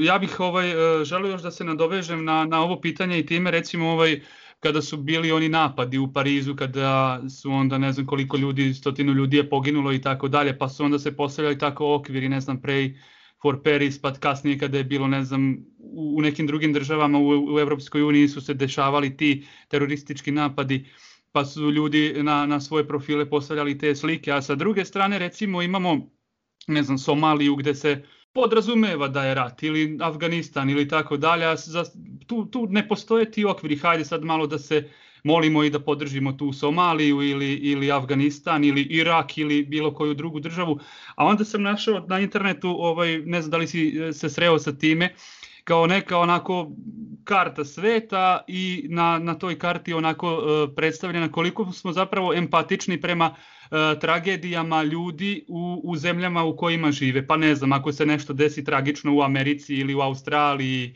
uh, u Nemačkoj, Zapadnoj Evropi i tako dalje, kao ja, to je tragedija. Ako se desi, ne znam, u Srednjoj Evropi, Češka, Slovačka, Hrvatska, i tako dalje, kao pa eto, desilo se šta ćemo sad, a ne znam, ako se desi u Indiji ili ako se desi u kažem tim nekim afričkim državama i to kao to je tamo je to ono podrazumeva se da se stalno ratuje, da je neki građanski rat u toku, dakle i, i, i ovo može da se na neki način primeni na prethodni deo priče. Dobar se primjer izabrao, evo moj jedan firma coach je moj radi ko, ne na televiziji ko sportski novinar. I nije ga se jednostavno primilo kad je to bilo že svi Charlie Hebdo ako se sjećaš. Da. Naravno, to je sad bio jedan grozan kao događaj i stvarno je grozan, ne? ali naravno da je namješten. I sad što se događa? Sad svi ljudi koriste, evo, zapravo se događa da sustav zloupotrebljava empatiju. Sad ću objasniti kako. Znači, dogodi se jedan incident koji je namješten. Svi akteri se naravno ubiju, imaju sa sobom osobne karte, znaš ono sve nekakve stvari, mm. odmah znaš ko su. I šta se dogodi sad? Ubiju neke novinare i sad cijeli svijet s njima suosjeća. To je u redu. Ok, međutim, kad bi ljudi imali razumijevanje što je to terorizam, a onda ću poslije doći na ovo što se priča, ali baš tu su zapravo dva segmenta. Znači, sama odlika terorizma po školskoj definiciji, terorizam jest širenje straha. To ti je jasno, slažeš se s time. Kako se širi strah? Napravi se teroristički čin koji nije usmjeren na ljude koji su ubijeni. Oni su samo tu sredstvo. Onda postoji kanal komunikacije kojim se taj teroristički čin širi, tako se širi strah, i onda postoji recipijent koji prima tu informaciju i koji se onda boji. Znači ti ne možeš terorista spriječiti u terorizmu, ne možeš ni komunikacijske kanale spriječiti. Možeš jedno utjecati na recipijenta samog sebe. I ako iziđeš iz tog filma, ti shvatiš da se dogodila neka tragedija u Francuskoj i odjednom su njega njegovih kolege počeli govoriti ti si neempatičan. Ti nemaš empatiju jer ne nosiš majicu svi Charlie i nisi to stavio na internet i na Facebook i posvuda. Ne shvaćajući da u stvari ti ljudi koji su nosili te slogane rade točno ono što su ih htjeli oni koji su ove lažne jadne teroriste jadne uvjetno, koji su ko zna za što su mislili da se oni bore. Znaš ono, to ti ono, CIA e, ima tajnog agenta u islamskoj organizaciji koji onda misli da diže za islam, a zapravo diže za CIA. Znaš, to špijonske filmove smo svi gledali. Svi ovi koji su nastradali, u stvari bi zapravo sa svojim možda nekim spoznajama s druge strane rekli čovječe, nemoj, e, nas su ubili ovi koji sad tebe tjeraju da nosiš taj slogan. Drugim riječima, upravo suprotno trebaš raditi. Jer što se spriča? To je ta ideja o globalizaciji. Nas uvjeravaju da bi mi trebali brinuti zbog tragedija na drugom dijelu svijeta. I niko od nas ne smije reći jednu iskrenu rečenicu, evo ja ću sad reći, a nije ona niš posebno. Znači, svi mi zapravo uopće ne marimo šta se zbiva gdje na svijetu. I zašto bismo i marili? Poginu ljudi u Brazilu u automobilskoj nesreći, u Japanu se sruši dimnjak, ovo se dogodio, to se događa stalno i kod nas i drugdje i mi svi imamo svoj jedan život koji je zapravo u mikrorazmjerima. I bilo ti je napravljeno istraživanje da li se dijete u New Yorku, mladi klinac, mali klinac, ili dijete na Bliskom istoku više boje, znači ovaj na Bliskom istoku je živio u opasnom okružju, ali nije bio izložen medijima. U praksi što se dogodi? Evo ja sam sad u Zagrebu, bomba eksplodira na Črnomercu. Eksplozija traje 5 sekundi i ja za to recimo nisam čuo, nisu obavijestili.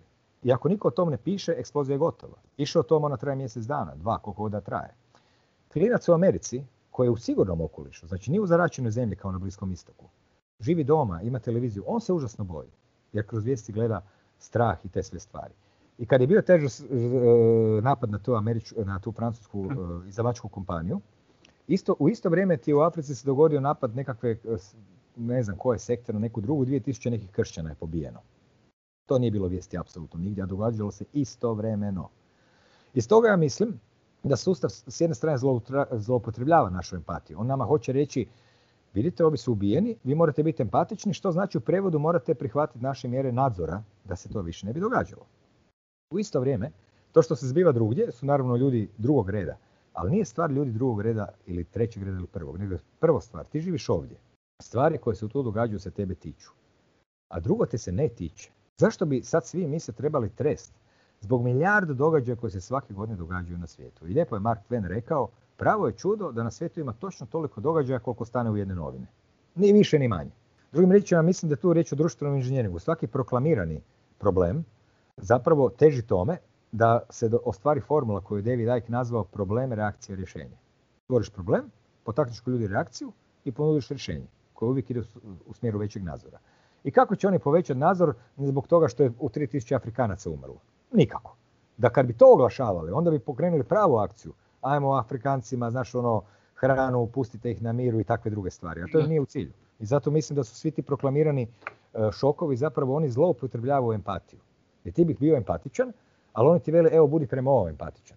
Daju ti imena, ljudi i godine kojih nisi poznavao i onda tvoju empatiju zloupotrebljavaju za rast sustava nadzora.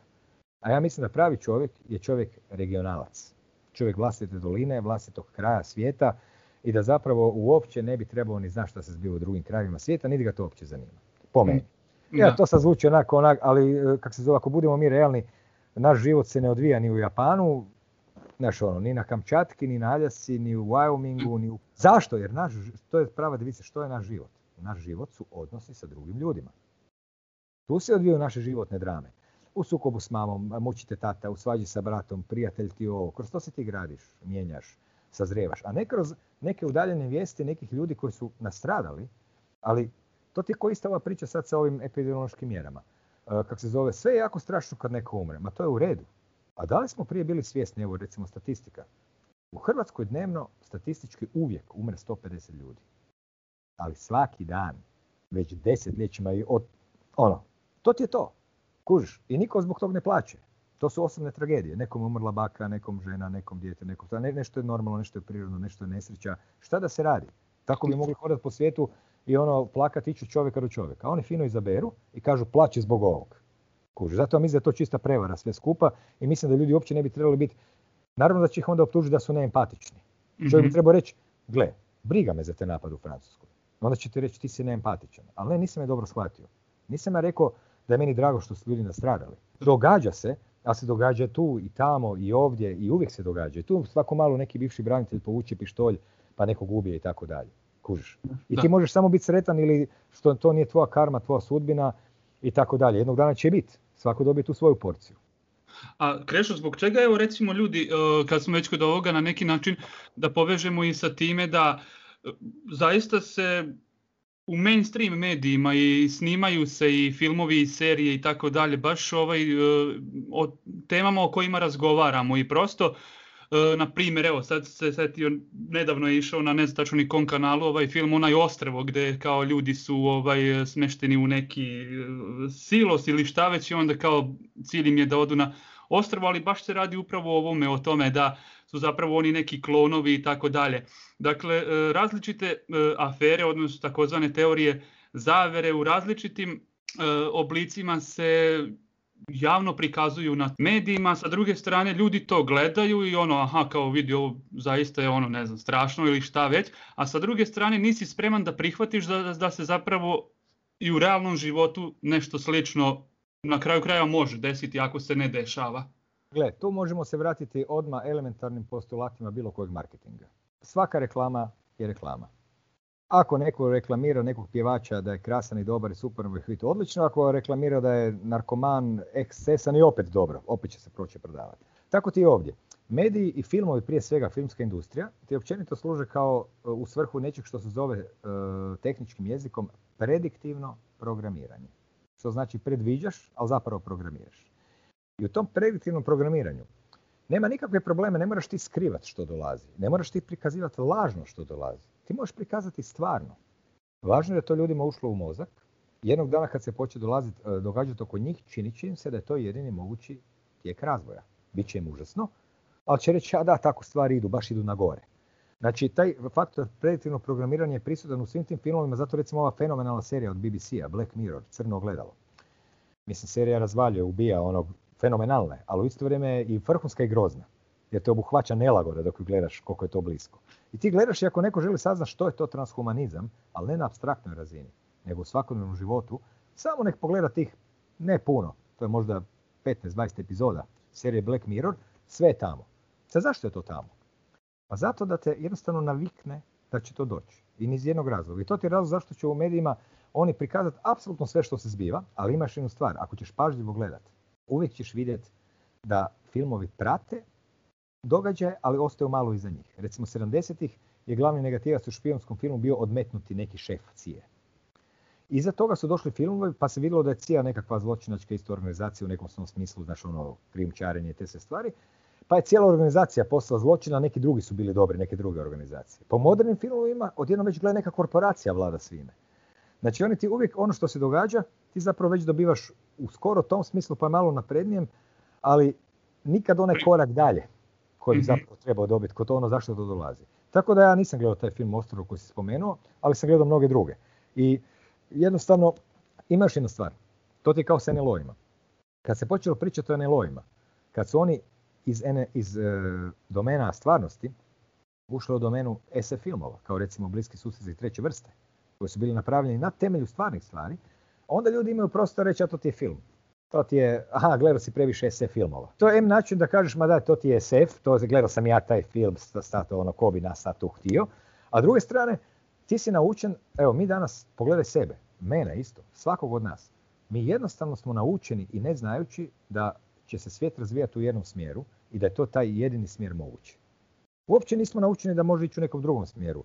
Nismo razmišljali o svijetu u kom bi bile primijenjene neke druge tehnologije, neki drugi principi, zato jer se cijeli sustav propagande i marketinga stvara, slaže na, zapravo svodi na ono što je Edward Bernays, otac propagande, stavio u naslov knjige. Stvaranje pristanka. Ti jednostavno moraš na to pristati. Da li ćeš pristati letargijom? Da li ćeš pristati jer voliš? Da li ćeš pristati jer misliš da se ne može promijeniti? Da li ćeš reći užasno je? Ali to je onako ide u malim koracima i to te obuhvaća postupno. To je zapravo sve ono što je i Chomsky pisao, onih deset koraka zapravo za, za, za manipulaciju ljudima. E, Chomsky ti je baš dobar primjer. On je opisao svih deset koraka za manipulaciju ljudima. I onda kada su ga pitali, čekajte malo, Pa svih deset su bili primijenjeni kod onog događaja koji zovemo 9.11. 11. runa kad su srušeni blizanci, kad jedan cijeli veliki korak otišao naprijed u smjeru nadzora i svega toga. Mhm. Onda on kaže ne. Zato jer je ucijenjen. Ako bi rekao da, onda je bio teoretičar urote. Ali dogod priča ovako, zato ja mislim da postoje mnogobrojni ti lažni razotkrivači. Recimo, zadnje vrijeme se svi furaju na Hararija. Kako on napisao dobru knjigu, vidi šta je napisao, kako je sve predvidio. Oni ne shvaćaju da on niti nudi rješenje, niti to kritizira. Odnosno, kao kaže, joj, bit će to malo čudno, ali zapravo ne kritizira. Znači, postoji cijeli set ljudi koji ti potpuno otvoreno predstavljaju u knjigama i u filmovima šta će biti. I toliko su na rubu, to su ti oni stali novinari u vrijeme komunizma. Ti si u vrijeme komunizma imao nekakve novinare koji su kao nešto otkrivali. Oni su bili, imali nevjerojatan instinkt. Oni su točno znali gdje je plafon. I oni bi nekim instinktom osjetili što da napadnu i kad u trenutku dok se to još nije činilo opće. Ali nikad preko plafona. Znači oni sjete ovo sad nije udru po tom, pa svi kažu vidiš kako ovaj čovjek ono, a zapravo on došao do plafona, ali ne ide preko plafona. Zna on vrlo dobro gdje je plafon i svatko zapravo zna. Tako da je u stvari e, ta metoda jednostavno primijenjena kod tih stvari. Nema tu tajni. Ova cijela priča koja se odvija oko nas nije skrivena. Ona je samo predstavljena kroz inverziju. Znači tu nema ništa skriveno. Evo ja ni jedan podatak ikad koji se e, smatra teorijom urate, nijedan podatak nije došao ni sa jednog sajta koji se bavi teorijom urate. Svi su došli iz mainstream podataka. Dakle, nije problem u činjenicama, nego u njihovoj interpretaciji. Kužiš. A kako bi ti to htio interpretirati? E, ako da ne bi slučajno interpretirao kako je logično, onda to nazovu etiketom. A etiketa ti je u stvari znak zabrane kretanja. Don't go this way. Jer ćete početi zvati global warming denier ili tako nekako. Znaš, ako čovjek priča 30 e, stvari, vrlo kompleksnu materiju, onda će se ti e, slavni fact checkeri danas već poznati zahvatiti na jedan podatak gdje je nešto krivo rekao. Recimo rekao je da i onda te događaj koji je bio u, u srpnju 1976. Onda oni povrere, vele nije bio u srpnju, bio je u lipnju, vidi njega kako laže. A u stvari to što sve drugo što je on rekao točno zanemaruju. To su te neke od tih metoda. Ali to ti samo pokazuje da je u tijeku informacijski rat i da čak ni ovaj informacijski rat ne daje one efekte koje bi vlasnici tog oružja htjeli pa su im potrebni ti zapravo, a ja, ja bih rekao čak, na što su uglavnom većina, e, već sam sad primijetio, ja, sam prije ovih današnjih fact checkera primjećivao fact checkera dok još ljudi nisu primjećivali, zato jer prije se u, znanosti to koristilo kroz izraz pseudoznanost. Znači svi vrhunski znanstvenici koji su istraživali stvari izvan paradigme, a to su bili frajeri s vrhunskim e, ovim i titulama i biografijama i po svemu vrhunski znanstvenici, mogu bi nabrojati 20, crackpot, pseudoznanstvenik, ovo ono. Znači ja sam se već susreo s tim modelom, pa sam ga sad samo vidio primjenjenog šire na društvu. Jer zašto ne bi drugi, zašto ne bi drugi ljudi smislili etikete? Oni kažu teorija urote, ja velim, a dobro, vi vjerujete u teoriju spontanog razvoja događaja. To je samo teorija. Znaš ono. Pošto sam tu zaista mnogo, mnogo teza ovaj, još napisao, ako bude eventualno prilike još e, u budućnosti ja ću ovaj, vrlo... Javi se za par mjeseci pa ćemo opet. Evo, je ovaj, e, eventualno neki zaključak tvoj, kako ovaj onda vidiš, evo recimo za kraj možda i ovo, ono što nas sve najviše na neki način i muči, ova pandemija i to kako će to ovaj, se završiti, neki najavljuju već na leto, neki najavljuju mnogo kasnije, pa sam na, slučajno naišao i na neke podatke da se već neka nova pandemija sprema od 2025. I kako ti to ovaj, e, vidiš i kako kažeš, ono, kak, kroz kakve naočale treba posmatrati pa, sve.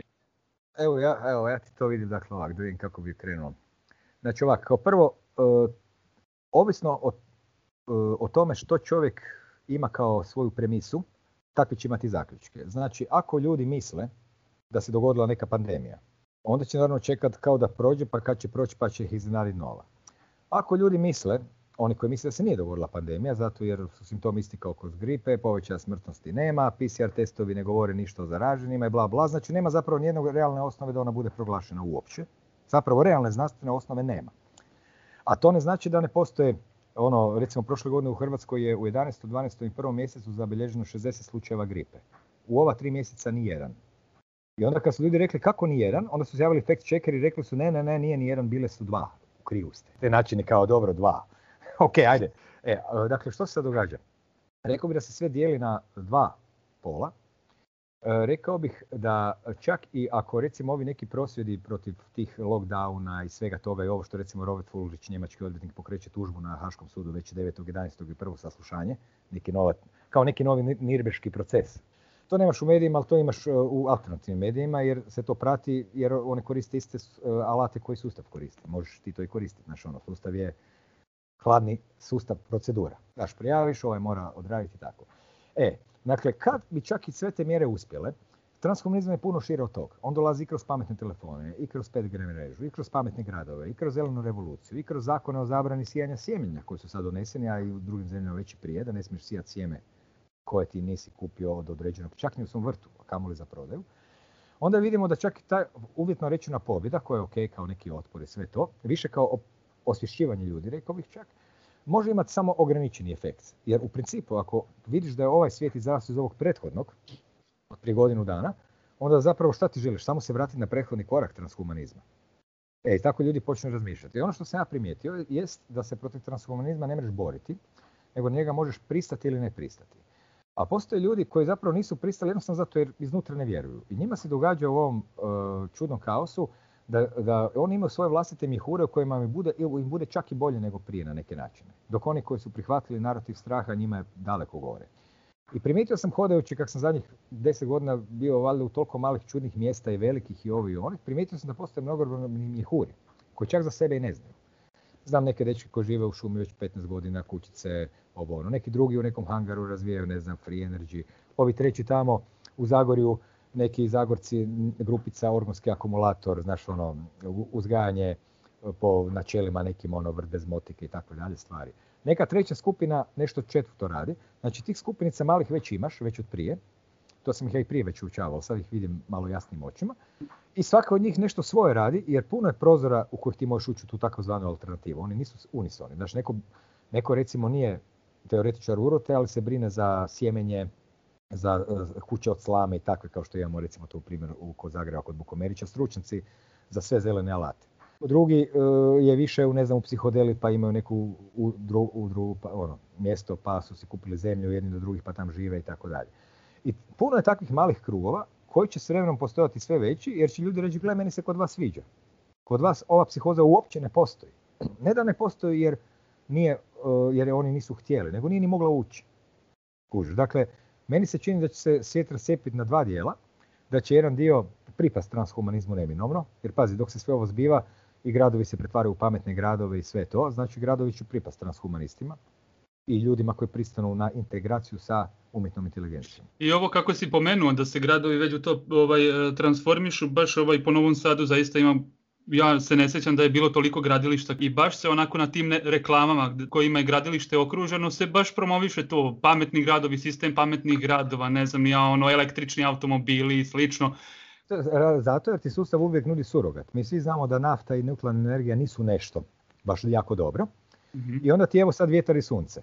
A vjetar i sunce nisu ni izbliza dovoljni. Oni te dovode u situaciju da ćeš imati karbonsku valutu koja će ti mjeriti ograničavanje, koja će ti mjeriti koliko si malo energije potrošio ako želiš dobiti budući bon. Jer prave energije koje postoje, energije vrtloga, free energy, over unity, kakve postoje, one uglavnom njima je zaprećen ulaz i medicinske tehnologije. Ja sam imao na svoje prilike uh, postoji tehnologije gdje čovjeka zračiš sa određenim zrakom ofracirano pa mu izraste prst. To sve postoji. A nama se onda prodaju ove tehnologije kamenog doba nekakve transhumanističke. Znači, kao prvo je jedan dio znanja maknut iz generacijskog prenošenja. Kao drugo, će ti drugi ljudi kojima se to ne odgovara ili će nalaziti svoje vlastite krugove, pa će se sve raditi u ilegali, ali će se raditi, ali ovaj put ne po inerciji, i ovo kao u kafiću su onako ljudi pa se podrazumijeva. Ne, nema ljudi, pa ćeš vidjeti kojeg ćeš pet prijatelja pozvat pa ćete se vi mhm. družiti za sebe. Ili će se nalaziti te male zajednice po selima i tako dalje. Ja mislim da će se puno toga dobrog događati tu na slavenskom jugu jer tu ljudi nikad nisu vjerovali vlastima i njima je ovo sad normalno stanje. A na zapadu su ljudi vjerovali vlastima pa sad jao vidi šta nam rade. Pa zar je to moguće? Znači ovdje ljudi nikad nisu baš vjerovali da sustav pripada njima. Uvijek je nekom drugom pripadao. A sustav zaista ne pripada čovjeku. I sad čovjek ako po to po tim očima pogleda i kaže čekaj malo, ako je, ja živim u Neboderu. Ja sam ovisnik o ovim toplanama, centralno grijanje. Kad sam mm. živio pet godina na brdu u Samoboru, tad sam cijepo drva i u peć stavljao. Ali mi niko nije ništa mogao. Tako da mislim da će se svijet podijeliti u dva dijela, to se već događa. Mislim da će se nastati puno malih mihura, jer kako se ovaj stari svijet rastočuje, tako će puno malih vremenskih mihura za pojedince, društvenih mjehura za ljude koji se druže, ili čak i ovakvih ljudi izvan mjesta iz Zagreba koji te pozovu na predavanje koji uopće ne razmišljaju o lockdownu jer su jer oni žive u šumi. I doviđenja. I ne Mm. kažem da će svi živjeti u šumi, jer te grupice male, kako ih bi moglo nabrojati barem 7-8, svaka je drugačija i svaka ima drugčiju motivaciju i svaka je za sebe. Svaka ima svoju vlastitu priču i uopće nisu zapravo međusobno u kontaktu. I u tome je njihova ljepota. Jer ti svaku veliku organizaciju lako uočiš i lako hakiraš. Time što hakiraš njihove vođe i tako. A ovako punih malih, a oni se razvijaju spontano. Tako da mislim da će jedan odraz spontaniteta promijeniti svijet u dva dijela, ali da to neće više, biti samo povratak na staro, nego će biti potpuno drugačije. E sad, da li će biti drugačije u transhumanističkom smislu ili će biti drugačije u nekom drugom smislu, to će sad ovisiti kako se tko sam odredi kad se zapita što zapravo želim. Aha, želim to. Ako želim to, moram se potruditi da si to stvorim. Jer sad ti vidiš da ako želiš neki svoj svijet, da ga moraš prvi put u životu stvoriti, jer si do sad živio očigledno u tuđem svijetu. A taj tuđi svijet, budimo mi pošteni, ima pravo ti i nametati. Mm. Znaš, što se ljudi jako ljute zato jer misle da je taj svijet bio njihov. Oni sad samo vide da uopće nije bio njihov. Kužiš? Da Mm. odjednom policajci ne žele sudjelovati u stvarima, ali dobiju zapovjed. Vojnici ne žele sudjelovati, ali dobiju zapovjed. Svi su naravno po nekom defaultu civilizacije naučeni, ok, to je moj posao, radim i tako dalje. E, Isto vrijedi za doktor, isto vrijedi za svakog od, od nas ljudi koji smo, zapravo svi smo mi u sustavu. Niko, svi mi imamo JMBG, koji je naš registracijski broj i mi smo mala korporacija. Ali, ti imaš noge, ruke i kad se rodiš i bez obzira na taj broj. Znači ti si živo biće i bez toga. E, ja ne znam sad da li sam uspio dovoljno jasno sažeti, ali mislim da je to taj trenutak. Čak i da se ti boriš za ovo staro protiv novog, odjednom se shvatio da je to staro je samo korak prema novom. Tako da ja kažem, joj, sviđa mi se mobitel, ali samo kad ne bi bilo, kad bi bilo do Nokia, a da nije pametni telefon. Ili sviđa mi se kompjuter, ali samo do YouTube-a, ili sviđa mi se kompjuter, ali samo dok mi nije u glavi. Nema, to su dva različita razmišljanja. I sad ti moraš zapravo ući u filozofiju transhumanizma i vidjeti šta ona sadrži. Znači, otuđivanje ljudi, atomizaciju, prikopčavanje na ovo, a ti vidiš onda se zapitaš što jesu ljudi, što je društvo. Aha, društvene komunikacije, pa šta meni u stvari treba? Pa ja na, na svijetu ima 7 milijardu ljudi, cijeli život mi priča o milijardama ljudi, a ja ih poznam samo par stotina kojima se družim. I sada ovih drugih, da ovih drugih može biti 7 ili milijardu ili dvije ili tri, meni je to sve samo abstraktna brojka. Ništa. Ja čak ni ne vjerujem da ljudi ima previše na svijetu. Jedan čovjek ti je napravio jednu zanimljivu matematičku simulaciju. Stavio sve ljude svijeta u Teksas, ali ne ono da stoje nagurani kao u tramvaju u, u šestici u podne.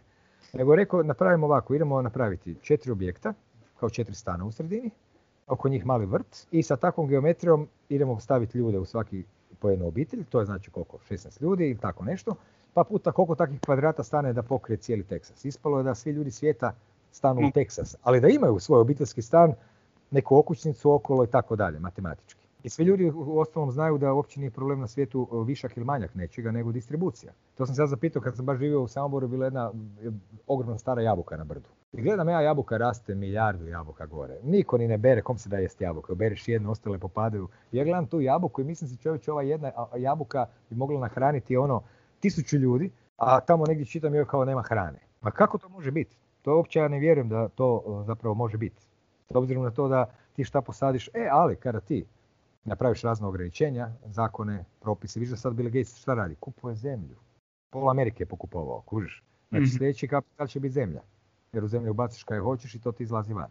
Tako da e, je ova, mislim, sad jedno dijeljenje svjetova koje dolazi bez obzira. Čak i ako ti nasto, nastojiš biti u opoziciji sadašnjim trendovima, do neke mjere možeš otežati i tako dalje, ali jedan dio toga će sigurno se nastavi dalje. Na kraju krajeva priča je puno šira.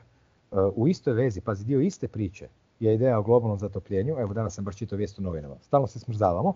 Onda ljudi kažu u novinama, gledajte, nemojte slučajno pomisliti da je zah- zahlađenje. Jer nama statistike pokazuju da je zatopljenje. Evo statistika, ovo je najtopliji travanj u povijesti Zagreba.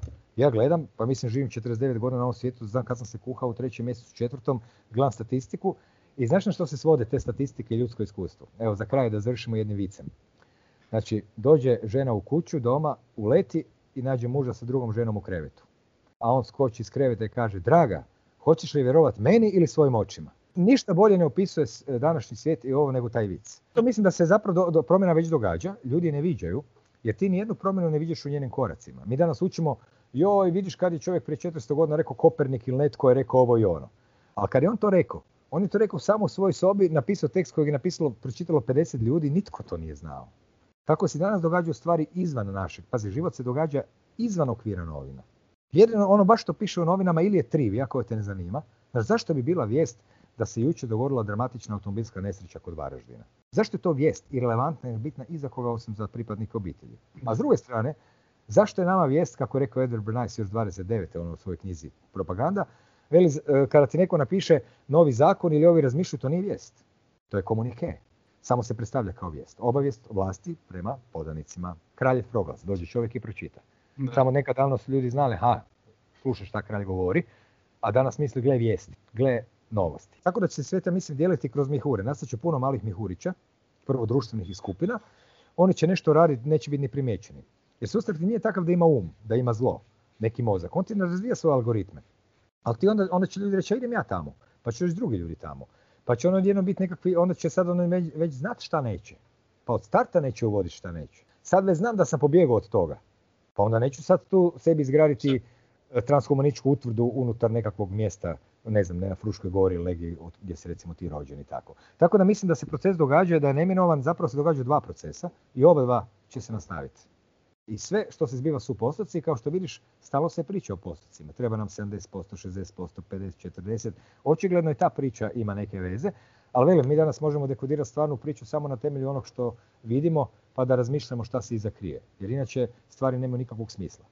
Znaš, ti se trebaš zapitati, koji je interes bilo kome da u vrijeme globalnog zahlađenja propagira globalno zatopljenje? Znači, neko će reći to je suludo. Evo jučer sam bio s jednim dječkom koji rekao pa to je sve ludo, suludo. Ja mu velim, ali možda nije ludo i suludo. Ludo je suludo ako ti misliš da neko to propagira pogreškom. Ti bi trebao sad upaliti maštu i zamisliti svijet u kom to nije suludo. Kužiš, to ti ono, ako ne laže koza, laže koza, ne laže rog. Ovo se događa. Mogu li ja smisliti u svojoj mašti neku suvislu priču u kojoj bi to bilo logično da se događa, a ne samo da kažem suludo je.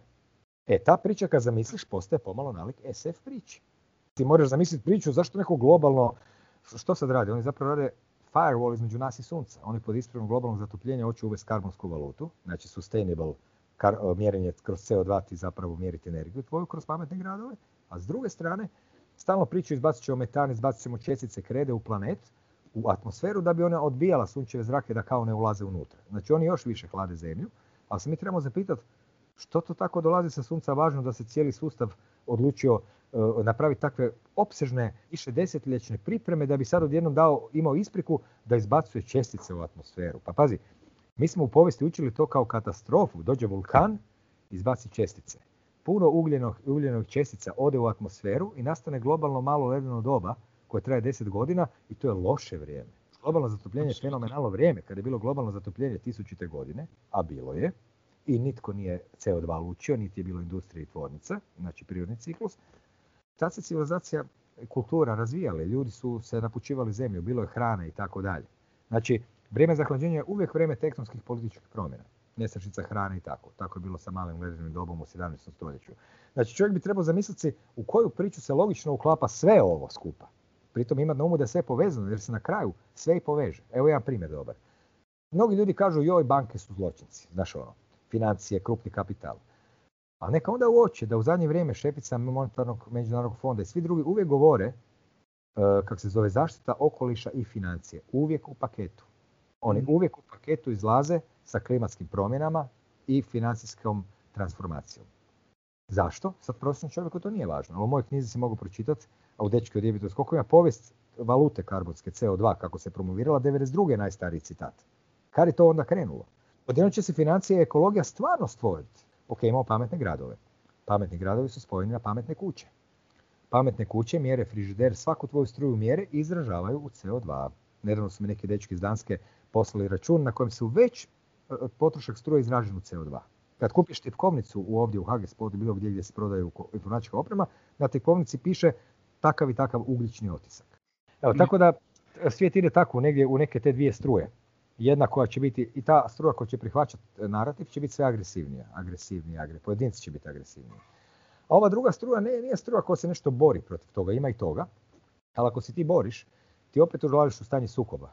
Ako je svijet, kao što se vidi u drugom pogledu knjige, vibracijsko-frekvencijski po naravi, ako tako se dopustimo mašti mhm. malo zapravo u implikacije te činjenice, da DNK luči svjetlosti zvuk, da naše misle oblikuju naš mozak i takve stvari, onda mi možemo recimo reći da naša unutarnja uvjerenja kroz sinkronicitete nam donose našu stvarnost i grade svijet. Onda bi ispalo da bi zapravo čovjek trebao održavati i voditi brigu o svojim unutarnjim uvjerenjima, e, stanjima, primarno. Znaš kao, ne samo osjećati se dobro u smislu think pink, jer ti čovjek svijet se trudi da se ne osjećaš dobro, nego na jedan način zapravo e, imati unutra staloženost i mir. I kad si loše i kad si dobro, samo da nisi lud od straha. Kuš, i, ja, i, i pazi, sa istraživanja parapsihologije, koje je bilo zabranjivanja, odbacivanja, ovo ono, su pokazala da postoji veza između naših unutarnjih stanja i vanjskog svijesta. Ne uzročno posljedično. Ne da ja pomislim pa ruku pomaknem, nego ona, prije bih rekao čak osjetilna.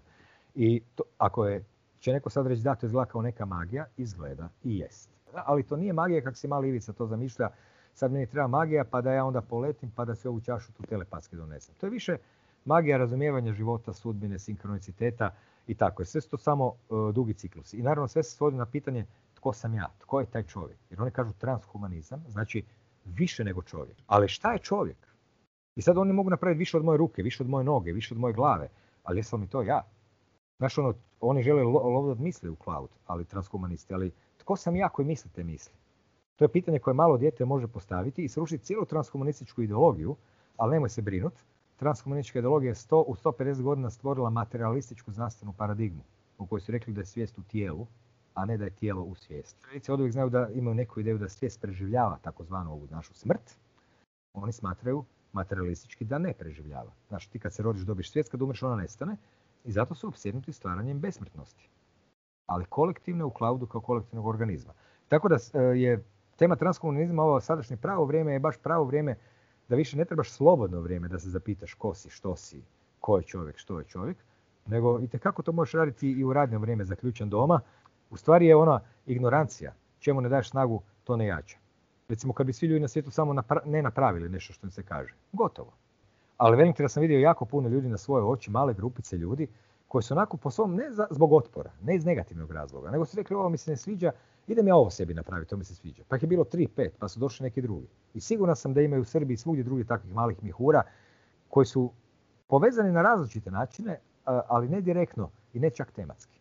Ne da su svi sad alternativci kako si mali Ivica zamišlja, nego svako ima neku svoju vlastitu priču koja ga je pozvala u to. Krešo, mnogo ti hvala što si izdvojio vreme i da gostuješ u podcastu na Ivici. E, nadam se da su i... Pa nisu, naši... ti, ti ja smo praktički imenjaci po tome. Kako bi mogao odbiti? Imao si ovaj a da, ne pričamo, a, da ne, a da ne pričamo, ma nije samo to, to ti je ono vibe jest trenutni, no, da kak se zove, e, još sam si mislio gleda Novi Sad, tamo izdana knjiga, to su ti sitni znakovi se jednostavno govori idi u tom smjeru, ne idi u tom smjeru i tako. Nije to baš rezultat nekog promišljanja. Ali mhm. velim ti, ti imaš taj audio podcast što se meni sviđa jer podcasti su izvorno bili audio. Kasnije su se pretvorili u ove video formate, što onda zahtjeva da bude tu neka šala, pošalica, nekakvi naslonjači. Ali za ove audio podcaste ono kad ti sad odradiš još svojih par mjeseci i tako dalje, e, taj podcast je u stvari neka nova vrsta radija. A radio je meni uvijek bio najbolji komediji jer ima jednu spontanost koju televizija baš ne može imati po definiciji jer ima rasvjetu, režisere, komplicirani sustav. Znači da bi slika izišla van mora 50 ljudi raditi. A radio je bio, ima jednu spontanost koju su zapravo i podcasti naslijedili koja se meni sviđa. Samo su se podcasti pomalo počeli pretvarati u televiziju.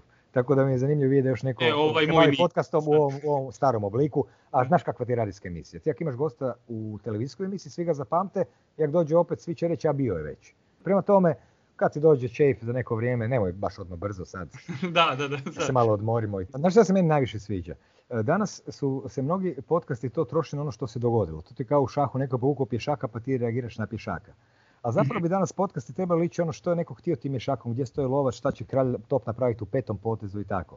Znači, počeli su se pojavljivati neki ljudi, rijetki su, ali recimo kao ti, koji zapravo više ovako zanima filozofski aspekt života. I to je meni nekako intrigantno, jer dođu pitanja koja te onako zateknu, pa uvijek je svako novi izazov. mm Jer ona prethodna su bila ono razgovor, neko pročita knjigu oduševljen i onda sad sve te iste podatke ponavlja i htio bi da ih ti ponoviš. Ali to zapravo više i nije što. Ja mislim da je zapravo razgovor među ljudima malo ovako razmišljanje, mijenjanje perspektiva. Kao nešto čuješ pa onda pogledaš drugi dan sam pa vidiš i sam, tu se negdje zbiva preobrazba, a ne, a ne kak se zove nužno sa nekakvim zastavama, makar ja ni to, ništa ja od svega toga ne umanjujem, ne uvećavam. Svako od nas ima svoju narav i karakter i uglavnom ćemo, znaš kako rekao Heraklit, čovjekov karakter je njegova sudbina. E, evo ti jednog e, još sinkroniciteta. Tvoja emisija se zove Na ivici, a moja se zove Na rubu znanosti. Ali prije što sam radio na rubu znanosti, ja sam od 88. prvo ko suradnik, a od 96. kao zaposlenik radio u obrazovnom i dječjem programu Hrvatskog radija, gdje sam radio dječje emisije o sportu, o obrazovanju, i poslije sam pisao za časopise Modelasta, Drvoznanja, Zabavnik. Drugim riječima, cijeli taj početak je bio vezan uz eh, te dječje emisije i tu sam zapravo puno naučio, jer kod djece nema fejkanja, ti njima Mhm. možeš postaviti asocijaciju. Moram ti reći u vezi novinarstva. Ljudi često put kad kažu reći novinarstvo i imaju u glavi novinarstvo jednako politika. Ali ako ti odeš na bilo koji novinski kiosk, ti ćeš vidjeti novine o poljoprivredi, novine koje zovu kamion, novine koje se zovu bug, o ne znam, informa, informatici, novine koje se zovu ovo, ovo ili onaj žanr. I svaki od njih zahtijeva specijalizirane poznavatelje tog Tih područja oblasti, da. i tako dalje. Drugim riječima, i na kraju krajeva, pazi koliko sam ja novi napisao, nisam nijednu političku vijest napisao u životu. Zabavnik, drvoznanja, Modrelasta, Clocks, Nexus. Znači, postoji jedno veliko područje koje nije u stvari normirano. Politika je normirana. Ali recimo obrazovni dječji sadržaj, oni nisu normirani. Oni mogu biti bilo što i oni mogu biti u pravom smislu reći zabavni, informativni i daleko iznad tih e, kućica. Tako da, e, u stvari e, je na neki način to čak negdje na rubu, sa Mhm. strane gurnuto, ali u stvari je sadržajnije i rekao bih čak i bolje. Ja sam recimo u obrazovnom dječjem programu Hrvatskog radija, tam sam imao dječju Kreativnije i... Imao si dje, da, dječju i obrazovnu. Ti si u toj obrazovnoj redakciji imao tamo najrazličitije teme, najrazličitije emisije od povijesti, književnosti, biologije, vrlo zanimljive sa zvukovima, sa fiče, sa efektima i tako dalje. Bilo je puno dramskih elemenata u takvim emisijama. Znaš ono, neki Mhm. dijalozi, neke muzike, svašta se tu događalo. I zapravo je bilo vrlo sadržajno mjesto i dalje mislim da je. Kužiš. Jer ljudi, velim, kad kažu novinarstvo, mene je recimo reći sa novinarstvo, koje sam ja upisao zato da bi moglo svirati u fantomima, tad sam svirao, pa kao idemo na novinarstvo, ne mora se toliko ići na predavanja. U stvari novinarstvo sam ja zapravo na neki način mi bilo iritantno i nisam nikad u životu o njemu razmišljao pozitivno jer sam kako klinac povezivao s politikom.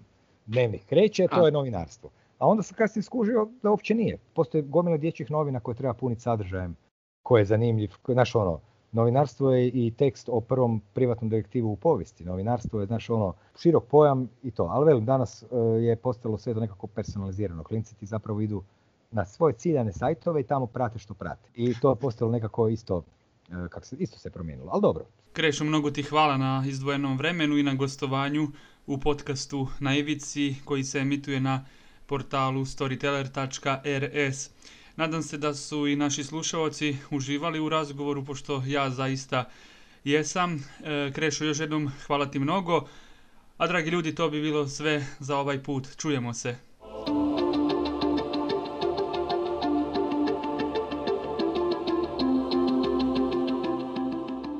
Podcast na ivici.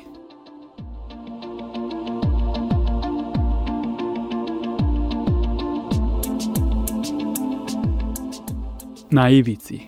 Ovaj podcast je nastao zahvaljujući financijskoj podršci građana i građanki u okviru kampanje lokalnih medija Tačka okupljanja Nezavisnog društva novinara Vojvodine.